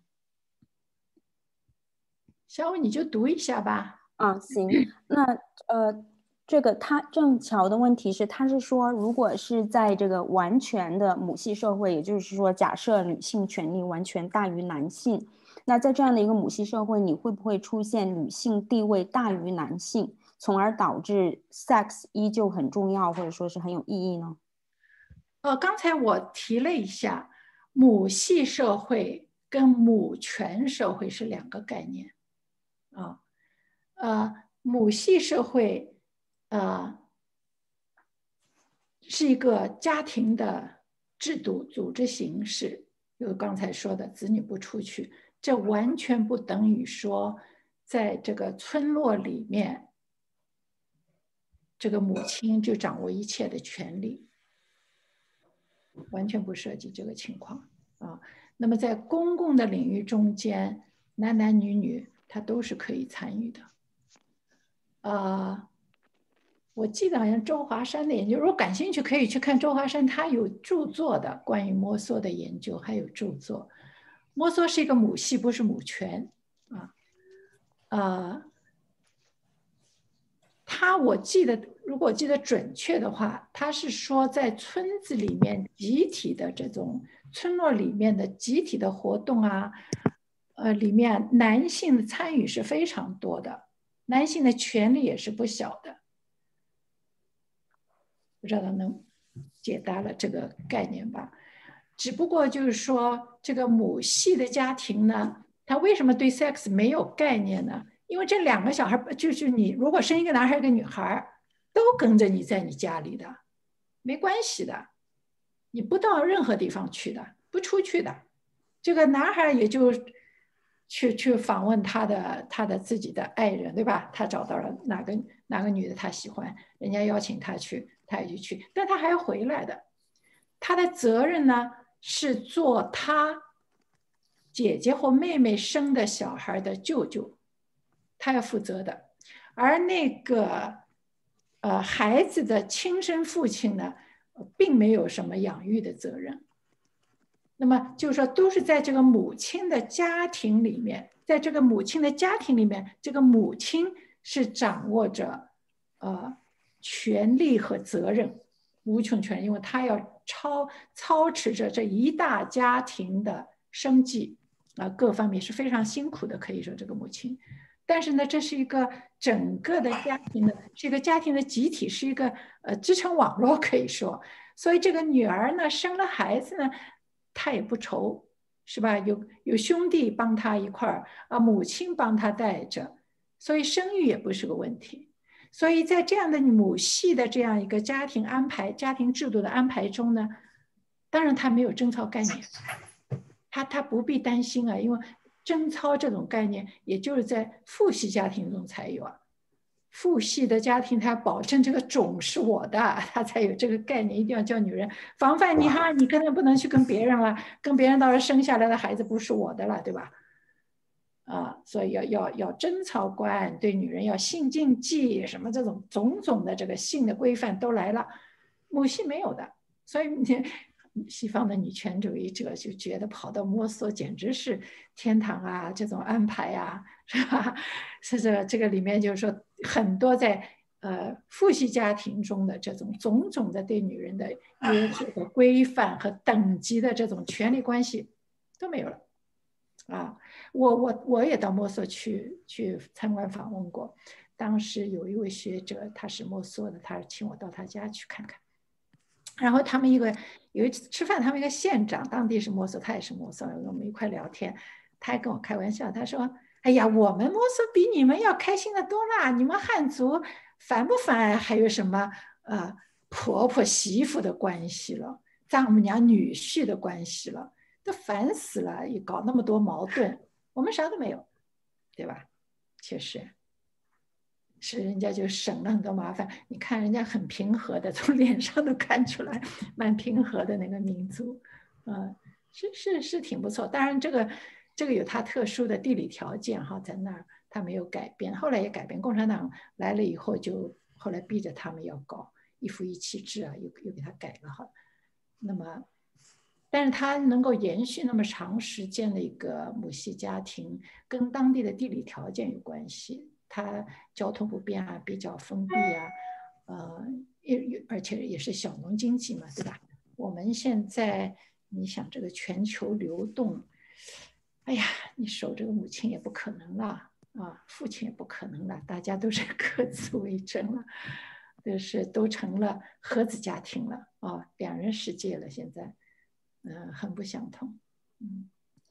嗯，谢谢王老师的回答。下一个问题是这徐墨阳，呃，这位朋友提出来的。那个墨阳，您方便你方便讲话的话，你要不直接问？OK，啊，可以的。啊，好好，那你讲吧。啊，老师您好，啊，我想。嗯，想说一下，就是您刚才提到，不是所有的生理差异都会有文化意义，然后我比较同意这一点。但是呢，我想问一下您的看法，就是您刚才举例说，呃提到肩膀宽窄和身高等等这些生理特征，就是我认为这些特征呢，它没有像呃。性别一样，就是生理性别一样，这么非黑即白，就是因为生理性别的话，大多数人他就是只有男性或者女性一种生殖器官的。那像身高等等，他很难界定说谁是高，谁算矮。就是您认为这一个特点有没有就是造成，呃，最后性别成为就是说，这个这个有文化意义的这个特征呢？呃，根据那位社会学家，他他认为是先有社会性别制度在先，作为一种制度性的安排，然后才会产生出所谓啊自然的呃差异啊，呃，他是这么看的啊，呃，他这么看，他这么论述的呃逻辑推理呢，他是说，呃，当然有这个两性在解剖学意义上的差异，对吧？但是这个。并不等于说具有这套生呃这个生殖系统的男男女女都有生育功能啊，也不是的，所以也不是说一定是因为生育功能，因为其他很多女权主义者也把女人的生育啊作为一个很重要的问题来论述，呃，女人受压迫的，呃，这个出现压迫、性别压迫的这个根源，也有当时有不少这样的论述啊。那么他就不同意，他说并不是所有的人都有这种。生育功能的，你那个差异在不在？对很多人说没关系。那么现在我们就更知道了，呃，很多人的自然性别是不清楚的，所以现在不是有很多跨性别啊、转性别啊，呃呃，要做手术啊、改掉啊，因为因为你这个自己的感觉跟你的生殖系统不吻合，这种人群也是不少。而在历史上，因为有了这个男女截然对立的这样一个二元的结构模式，所以就逼着孩子生出来以后，如果他的性别症状不突不凸显，比较模糊，或者两种都有比较模糊，那还非得要给他做手术啊？不能让他按自然，如果自然的话，你就不应该有手术嘛。他是什么样子就是什么样子，对吧？所以从这个角度讲，就是我们做的很多行为对。呃，性别的规范确实是在你出生之前的这种社会性别的规范就出来的。那么刚才我讲到，呃，就是说在中国的历史上，咱们的老祖宗不去为这个操心的，他就是规范了社会性别制度。你不要去讲你的自然怎么怎么样，没有关系的，啊，反正是你都要来做这个。男的要做父子是吧？呃，女的要做为人妻、为人母，你就在亲属关系中表演好你的角色。其他的，你的性行为，尤其对中国男的历史上哈，性行为没有关系的。你你喜好跟同性的，呃，也可以啊，不受惩罚的，在历史上是吧？呃。当然，对女性的同性哈，我们没有见到过很多描述，因为当时还有男女有别嘛，男女授受不亲嘛，女的还在闺房中嘛，呃，也不太清楚。但是我们知道女同性恋的这个事情，呃，在历史上也是也是存在的啊，并不是呃像西方社会中禁忌那么多。也就是说，性行为和你的。在社会性别制度中，你扮演的亲属关系中，你扮演的角色和责任是分开的，不是像在西方社会中，他这个所谓的自然性要跟他的社会的性别的规范好像是连得非常密切的，确实是有个区别。当然，我前面讲了，也是因为咱们在十九世纪末以前。没有发展出生物学、性心理学、心理学、心理分析学，所以这些都是没有的。所以这个是很不同的一种文化状态啊。那么我刚才讲过了，我们现在现代中国人很多的观念，我们的认识，包括性 （sex） 是吧？这个词的翻译都已经是被西方十九世纪发生的、产生的这些所谓的。科学知识深刻影响，深刻影响。好的，谢谢王老师。下一个问题是 Victor Victor 问的，呃，那个这位叫 Victor 张的朋友，你方便开麦吗？你要不直接跟王老师提问？嗯，好的，好的，嗯嗯，王教授您好，嗯嗯嗯，我的问题就是因为你刚才提到了，嗯，Black feminism，还有特别是 intersectionality 的这个发展对于，嗯，这是个女权运动的一个影响。就是说，其实我对于这种就是不以白人或者西方为理论或者运动中心的这种这种女性主义思潮很感兴趣。嗯，我想问，就是像这样子，因为因为我们现在都在以，嗯，特别现在有一个，嗯，在在北美，因为我是在北美做，嗯，gender women studies 的，在这边有就有一个一个潮流，现在我我发觉就是现在大家都在讨论，就是黑人女性主义可不可以成为之后女性主义在这种西方语境下发展的一个新的方向。就是说是，然后我想问一下，这样子一个非以非白人或以西方为理论或运动中心的这种女性主义思潮，对于中国女性主义理论或者运动的发展有没有什么启发性？就是说是以中国或者是以这个整个东亚来看，有没有可能发展出独立的因地制宜的这种理论或者体系呢？嗯，我当然很希望我们也能呃在理论上有所拓展。啊，呃，有所发展，但是呢，这个学术的知识生产啊，是需要有个条件的。呃，为什么？你看哈，在美国，哎，我昨天还请个朋友再统计一下，现在已经有二十二十二个 PhD，就是 Women's Gender Studies 或者 Sexuality Studies。二十二个 PhD 啊，十五不是，而且在国际上这个有十五个 PhD，美国自己就有二十二个啊。然后 Master Degree 美国有三十二个，就是硕士点啊，博士、硕士。呃，这个全全球的其他地方的是三个硕硕士点，啊。我们在一九九九年开始，啊，我们和国内的学者一块儿开创了社会性妇女社会性别学学科建设。迄今为止，这这十多年，这不对，二十多年了，二十多年了，我一直在投入做在做工作，呃，做了很多的师资培训以及。呃，研究生的培训，呃，介绍，呃，西方的多种多样的社会性别的理论、女权主义的学术参照，来推动国内的这个妇女社会性别学的发展。迄今为止，在体制上的推进是成就甚少。国内现在只有一个本科。顺便讲一下，呃，全美国大概有七八百个妇女学的这个系啊，或者是中心啊，啊，都是作为这个教，就是在就是在美国，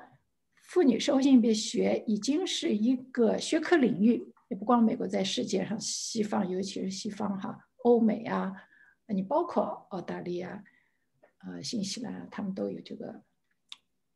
呃，课课程。啊，课程设置、学科领域，还有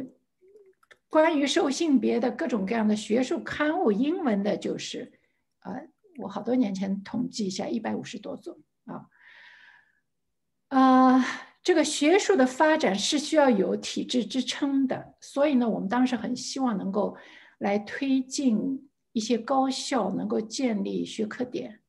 能够建立起或者硕士点啊，或者博士点。但是在体制上，我们是成效甚微。呃，为什么？因为中国的这个教育体制、政治的环境都是跟啊中国之外的很不相同，那么跟美国的这个学术界更不相同。所以这些学科在欧美能够呃很迅速的发展起来，是有它的。政治制度、教育制度以及经济的实力为依托的，不是凭空而产生。不是说我有几个人我很热心的想要做，我们当时真的很多人很热心的想做这个事情，想要推进，但是到最后呢，呃，体制的发展，嗯，就是很少成效，很少很少啊。说个那个有趣的事情给你听听，啊，当时那个。最早开始推进的呢，还不是我们这些想要做大项目在全国推的。最近是最最最早开始做的是北大，北大他们最早的时候呢，八十年代，呃，八十年代的时候他们就成立了中外妇女研究什么中心，好像啊，中外妇女研究中心，就是各个学科领域中有文学的，有美国史的，有什么外文的，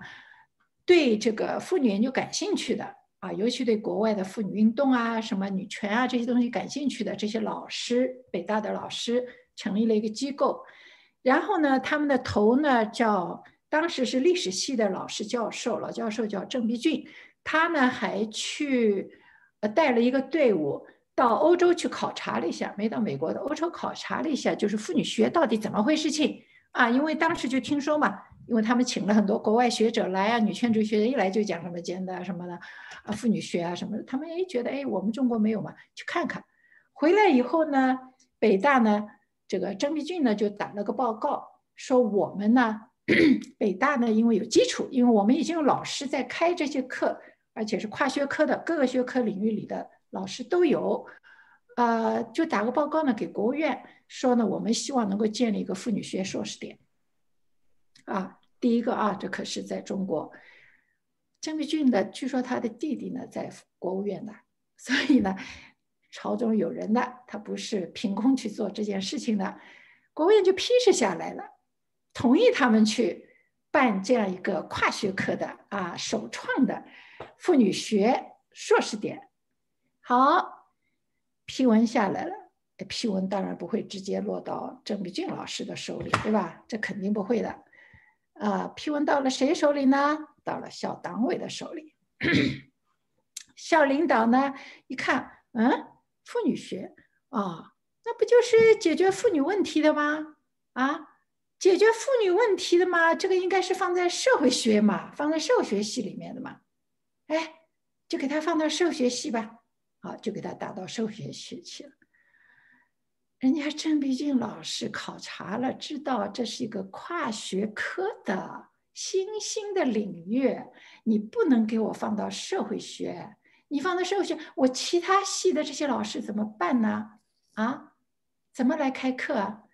哎呀，真是！后来郑必俊老师气的生了一场大病，就退休了。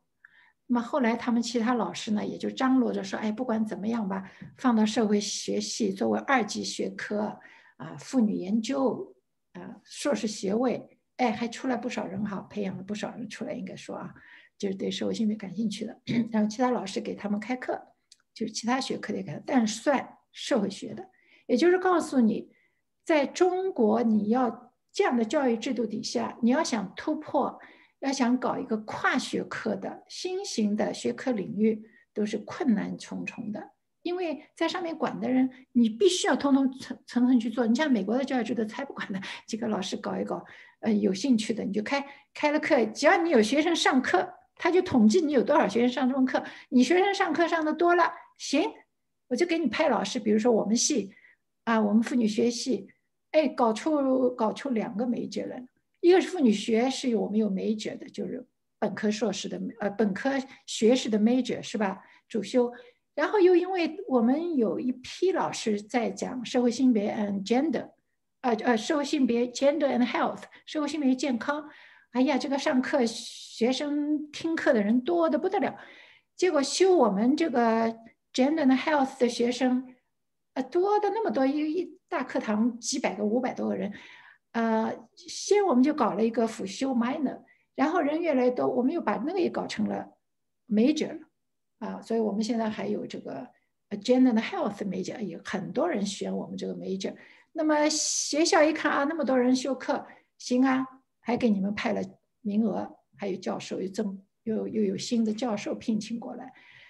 所以它是一种自下而上的，你知道吧？在美国的教育制度，只要学生人多，老师有兴趣开这方面，创造新的知识，而且呢，在美国学界是，呃，这些年都是在提倡跨学科，啊，不管是人文的、社科的，还是啊自然科学的，都在倡导这个跨学科来创造新的知识领域，是吧？不要再按十九世纪那种严格的传统的学科的分类，是吧？但这个在中国现在这样的教育制度底下，呃，从上而下的这样一种管理的方式，确实是很难来推进的。所以这个学科到现在没有搞起来，也是呃情有可原。还有另外呢，就是妇女学这个词啊，在中国出现的时候呢，它就它的背景时代背景，它就是女性为话语上升的时候。就是要颠覆掉毛泽东时期男女平等的这个话语和实践，然后呃，在提倡女人要做女人啊，女人要女性为啊，女人要做贤妻良母啊，啊，都是女性为话语上升。那个这个这个我也我也在那个越界里面有很多论述啊。所以呢，我们一九九九年我记得很清楚，我们在中华女子学院办这个师资培训，那就是为了推社会性别学科发展吧。当时呢，就高校的老师，我们都请来了师资培训嘛，来一块探讨啊，多。在座的呢，有一位男老师啊，他是某个学校的，好像还是某个女校来的一个，啊，好像是一个学校的管理人员吧，啊，哎，大家讨论，然后他也说，哎呀，这个妇女学啊，真的是很重要，我们就是要，我们就是要好好的要要提倡啊，来发展妇女学。哎呦，我倒眼睛一亮，这位男士倒有哎，那么有见识、有见地啊。接下来他说什么？他说：“你看看啊，要不然不学妇女学啊，不去练健美，这些女孩子一个个这个大腿那么粗，将来怎么找工作？”这是他对妇女学的认识啊。那么当时当当然大家哄堂大笑，我心里是很悲哀的。我知道我们这些人是在逆水行舟，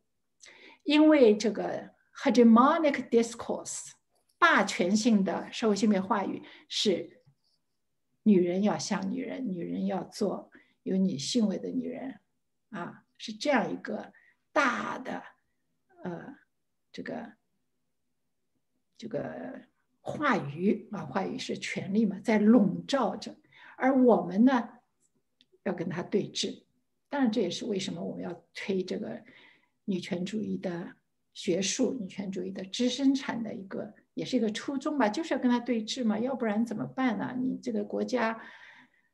唉，说要搞现代化，搞到最后，呃，一个个都退回到前现代了，怎么办啊？是吧？在这个最根深蒂固的呃社会性别的观念。等级架构上都毫无触动的话，这国家还有什么现代化的可能性啊？你在观念形态上跟国际社会这个距离越拉越大嘛，对吧？所以这个回回答又回答了长了啊！我就是说，呃，知识生产不是说我们自己想做就能做得出来的，呃，我可以做，但是呢，要形成气候。要形成一个气候，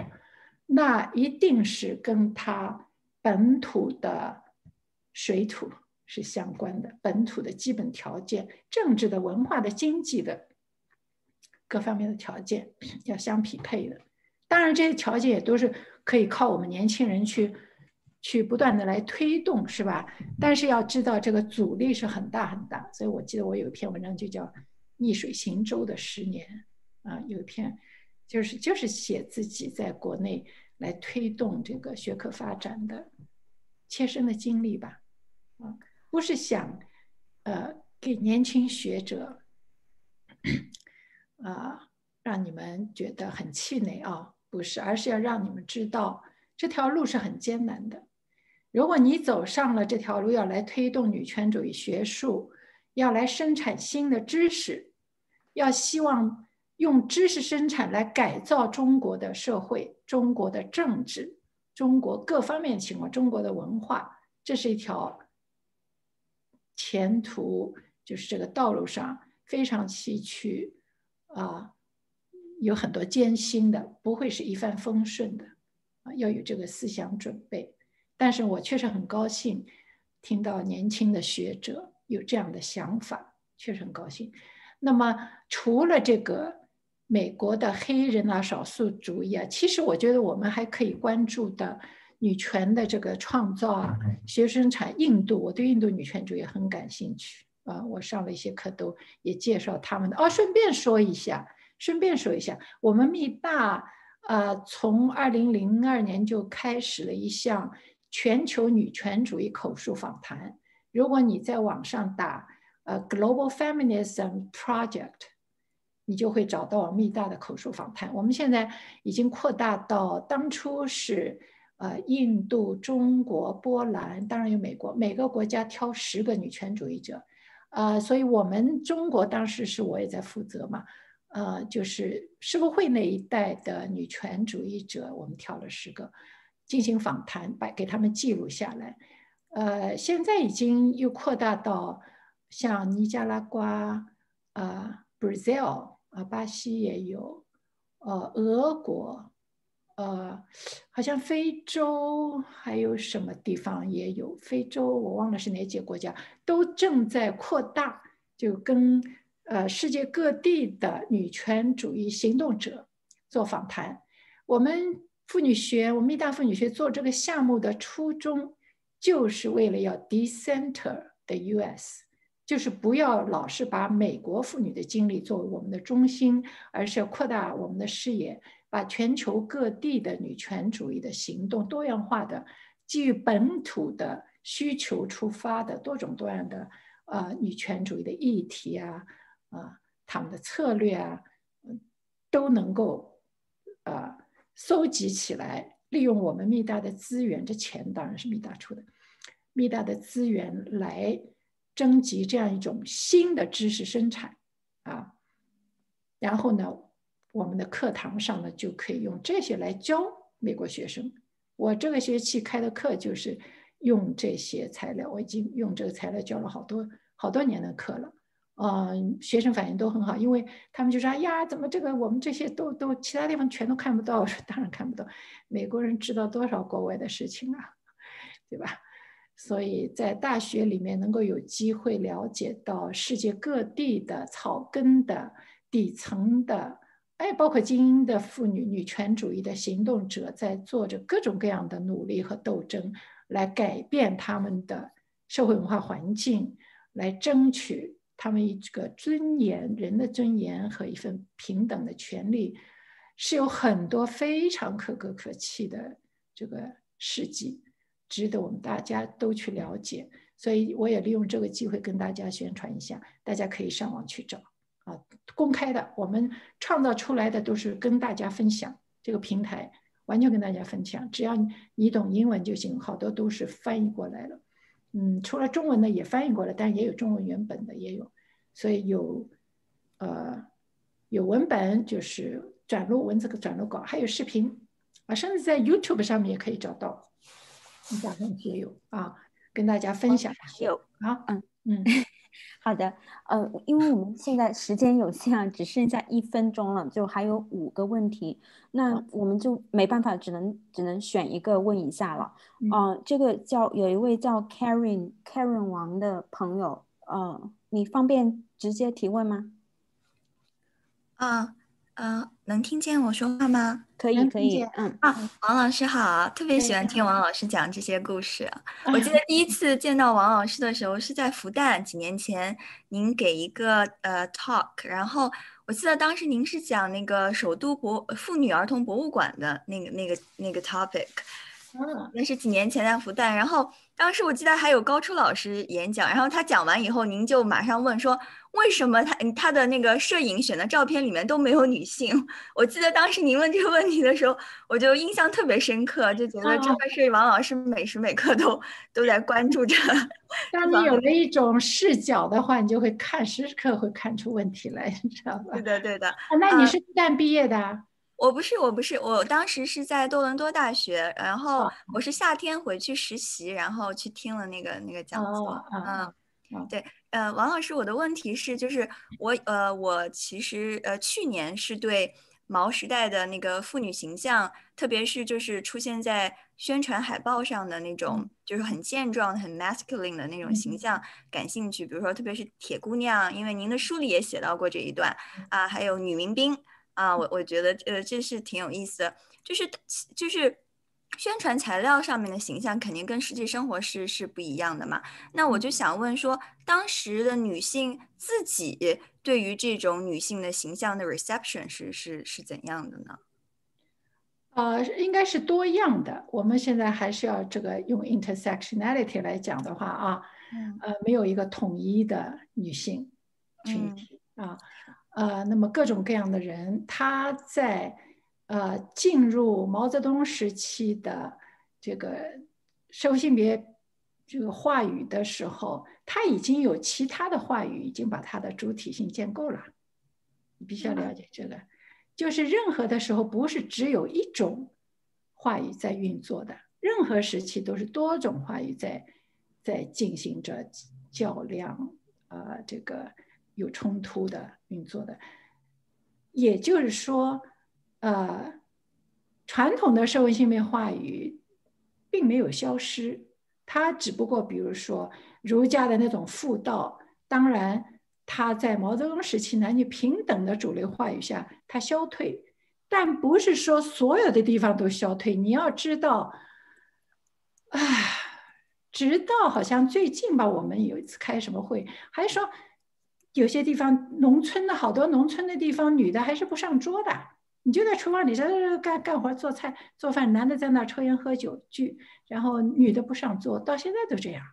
所以我们就是不能认为毛泽东时期已经男女平等，由于由于这个我叫社会主义国家女权主义在国家中的权力来推进，已经啊，当然他在。官方的媒体中间，它是主流的，但不等于说它已经改造了中国广大的这个幅员辽阔的土地上的人和文化，不是的。先要把这个讲清楚。啊，那么作为城市的受过教育的妇女，也就是说接触官方主流话语更多，比如像我在上海出生、上海长大。呃，我家周围十五分钟之内有四个电影院，那你经常你可以去看电影，对吧？那你肯定就是你的 exposure，你接触主流话语的量，就跟一个农村，呃，他从来没看过这些电影的。告诉你，一九六四年，呃，一个电影放映队跑到山东一个农村，这是我研究中看到，看电影局档案看到，这个放完电影，这个村子里的村长什么还说，哎呀，我们都做好了饭，等演员来吃饭呢。第一次看电影哈，都还这种情况，所以就是中国的不平衡，各个地方的不平衡的差异性是极大极大的，啊，好，这个前提办好了，那么就是接受主流的官方的社会主义时期的男女平等的这样一个社会性别话语最多的就是我们这些城市的知识女性。那肯定了，因为你整天被包围着，是吧？宣传画呀、电影啊、啊戏剧啊，是吧？到处都是这样一种形象，啊，很认同啊，很认同的。我我在农村的时候，呃，我老三届嘛，在农村干过活的嘛。我我从小长大，从来不认为自己会比任何人要要差，没有这种。呃，inferiority complex 没有的，没有因为自己的性别身份，当然知道自己是女的，但是对我们这些人来说，这个男女啊，确实没太大的关系。也讲了啊，我们是唯一的这一代人，在成长的过程中间，居然对这个社会性别这个问题，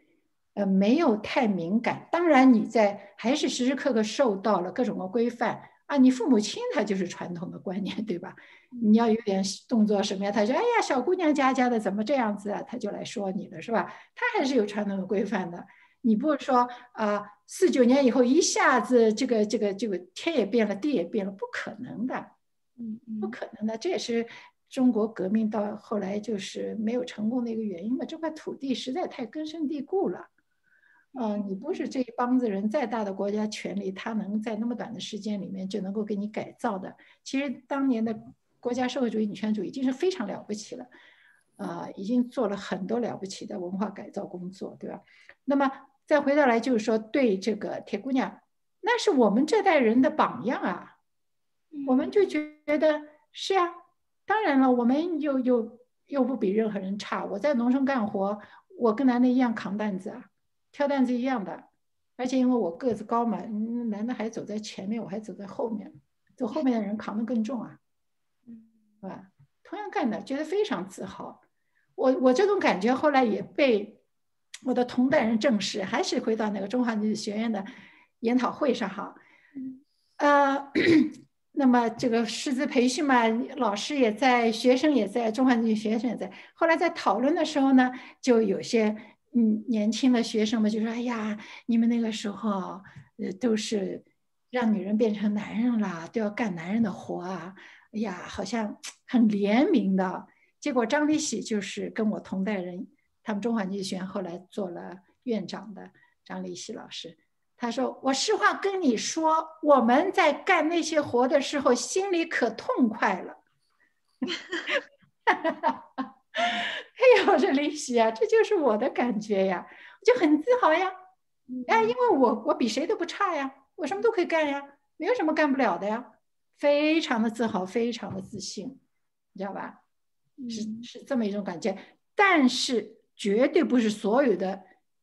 我同代人的女性都这种感觉，绝对不是。因为我我们在农场挖河的时候，哎呀，这简直是累的呀，简直不行，肩上都是磨破了。简直是非常的痛，就是浑身的痛，腿也酸，肩也痛，挑着泥担子从底下爬上去，呃，确实对女性的这个体力啊，对女生的体，但是人家不是说你非要挑跟男人一样多，绝对不是。男的那个健壮的小伙子，他装的满满的土，我们就稍微装少一点，还是有区别，根据你的体力，这个量力而行嘛，量力而为的。但是我就看到那个我们一块连队里面一块干活的女的。哭了，他就哭了，对吧？那那他肯定感受非常非常不好的嘛，肯定的，他就觉得这个这个不堪重负，确实很确实很辛苦，确实很累。所以现在很多知青文学吧，你看他们谈啊什么什么的。我那次参加个知青会议，然后就想，哎呀，我们当年怎么苦啊，怎么怎么，我们怎么了不起啊？哎呀。我就很不满意啊，因为我毕竟学过这个 交叉性理论。哎，我说第一哈，我们做的事情，并不见得比农民多做了什么。农民怎么感受的？他难道不要去干这些体力活吗？嗯，为什么我们城市的知识青年去做了又苦死了、累死了，好像简直是不得了的事情？那农民世世代代在那边就是干这些事情的呀，就是干体力活的呀。嗯，那我们现在有书写的能力了，我们有没有去表现他们啊？还是非常自我中心。所以这个等级架构啊，城乡等级架构，城市的受过教育的知识精英那种高人一等的这种心态无处不在。这也是我深深感觉到要。改造解构中国社会的等级概念、等级观念，呃，真是非常非常艰巨的事情。那么，如果我们受过教育的人都没有自省，都对中国这样一种等级制度根深蒂固，而且我们处于等级上端，有这个特权的人毫无自省的能力。把这个作为一种常态，理所当然的接受自己的各方面特权、阶级特权、性别特权，好多男的就是性别特权，那这个社会怎么能够进步啊？嗯，对吧？所以我就觉得这种反省能力、自省能力，真的只有学了女权主义才会有的，真的。因为这个女权主义就是不断在，你看我们这不是就跟你介绍的这些发展的过程，就是说自己自内部的这种互相批评，啊，自省的、反省的来看、分析自己的权利架构，分析自己的特权，时时刻刻的这种这种写作，时时刻刻在进行这种工作，这真的是女权主义这个。学术也好，运动也好，特有的一种现象，就是因为大家知道我们不要步男权的后尘嘛，不要，他们已经男权已经对自我的这个权利的欲望追求和特权的理所当然，毫无警醒，我们怎么能跟他们一样呢？嗯，明白吗？所以这也是女权主义对我有吸引力的一个原因。嗯，我觉得没有比女权主义更清醒的学者了，因为你不断的要自我反省，有自省的能力。嗯，哎呀，谢谢王老师，王老师的这个结尾特别好，就是扯出了，呃，这个您一开始讲到的那些，还有更更深远的问题。所以其实就是，呃，首先，呃，一九四九也不是我们想象中的那么那么一个。分水岭就是所有的一切都变了。第二就是要问很具体的问题是哪里？呃，是呃，where？呃，就是哪里的女性？还有就是是什么样阶级的女性？就是一定要要看得更仔细。对对，城乡差别，中国差别太多了，城乡差别、族裔差别、地域差别、沿海跟内陆的差别，太多太多了。各种各样的差别，而且都是等级性的。我不是说光是差异，在中国各种差异都变成了一种权力关系，一种等级的关系，你明白吧？嗯，太多太多了。所以这种东西都是要用女权主义的这种，呃，对权力的结结构的这种分析方法去审视、去批判，然后才考虑我下一步怎么去改造。如果你认识都不认识，何谈改造呢？嗯嗯。谢谢王老师。好的，那嗯，那我们时间也差不多了，非常感谢王老师的呃演讲，然后也非常感谢啊大家的参与啊，因为时间关系呢，有几个问题我们今天可能来不及就是一一的这个去去回答哈，但是有一些问题呢是我们在已经计划好的一些呃在将来会举举行的讲座里。应该是会涉及到的，比如说有朋友问到这个同期的问题，还有这个呃 LGBT 的这个相关的问题啊呃，然后还有那个呃就是关关注到就是说少数民呃民族就是穆斯林女权的这个不要以汉汉汉族为中心的呃这样的一些议题，希望我们在后面的这个系列讲座里应该啊会涉及到。所以就呃希望大家广泛的传播这个系列讲座的消息，嗯，然后呃包括这个网站上的一些资源，然后还有论坛的这个呃女权词典呀，大家也可以跟大家呃朋友啊同学分享，啊，然后希望大家关注这个啊你们注册的时候填写的这个邮箱，我们后续的这个讲座的信息呢，应该会应会通过这个邮箱就是发给大家。嗯，非常感谢大家的讨论。如果还有其他的问题的话，呃，也希望就欢迎大家去这个呃，我刚刚发发的这个呃女权呃学论论坛呃这个论坛上面去提问。然后，如果王老师有时间的话，或者是啊呃小伙伴们也可以互帮互助，对吧？如果有看到别人提的问题，自己有兴趣回答的，也可以大家这样互呃自就是。啊，主动参与就是踊跃参与吧。嗯，那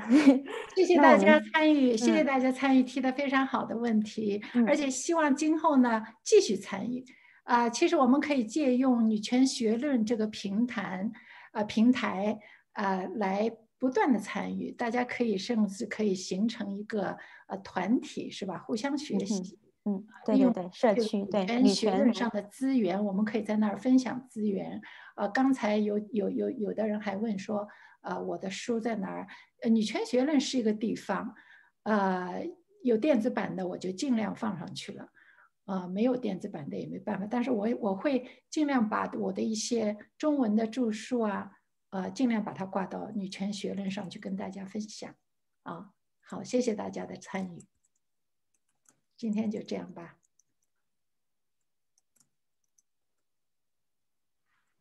好的，那我嗯。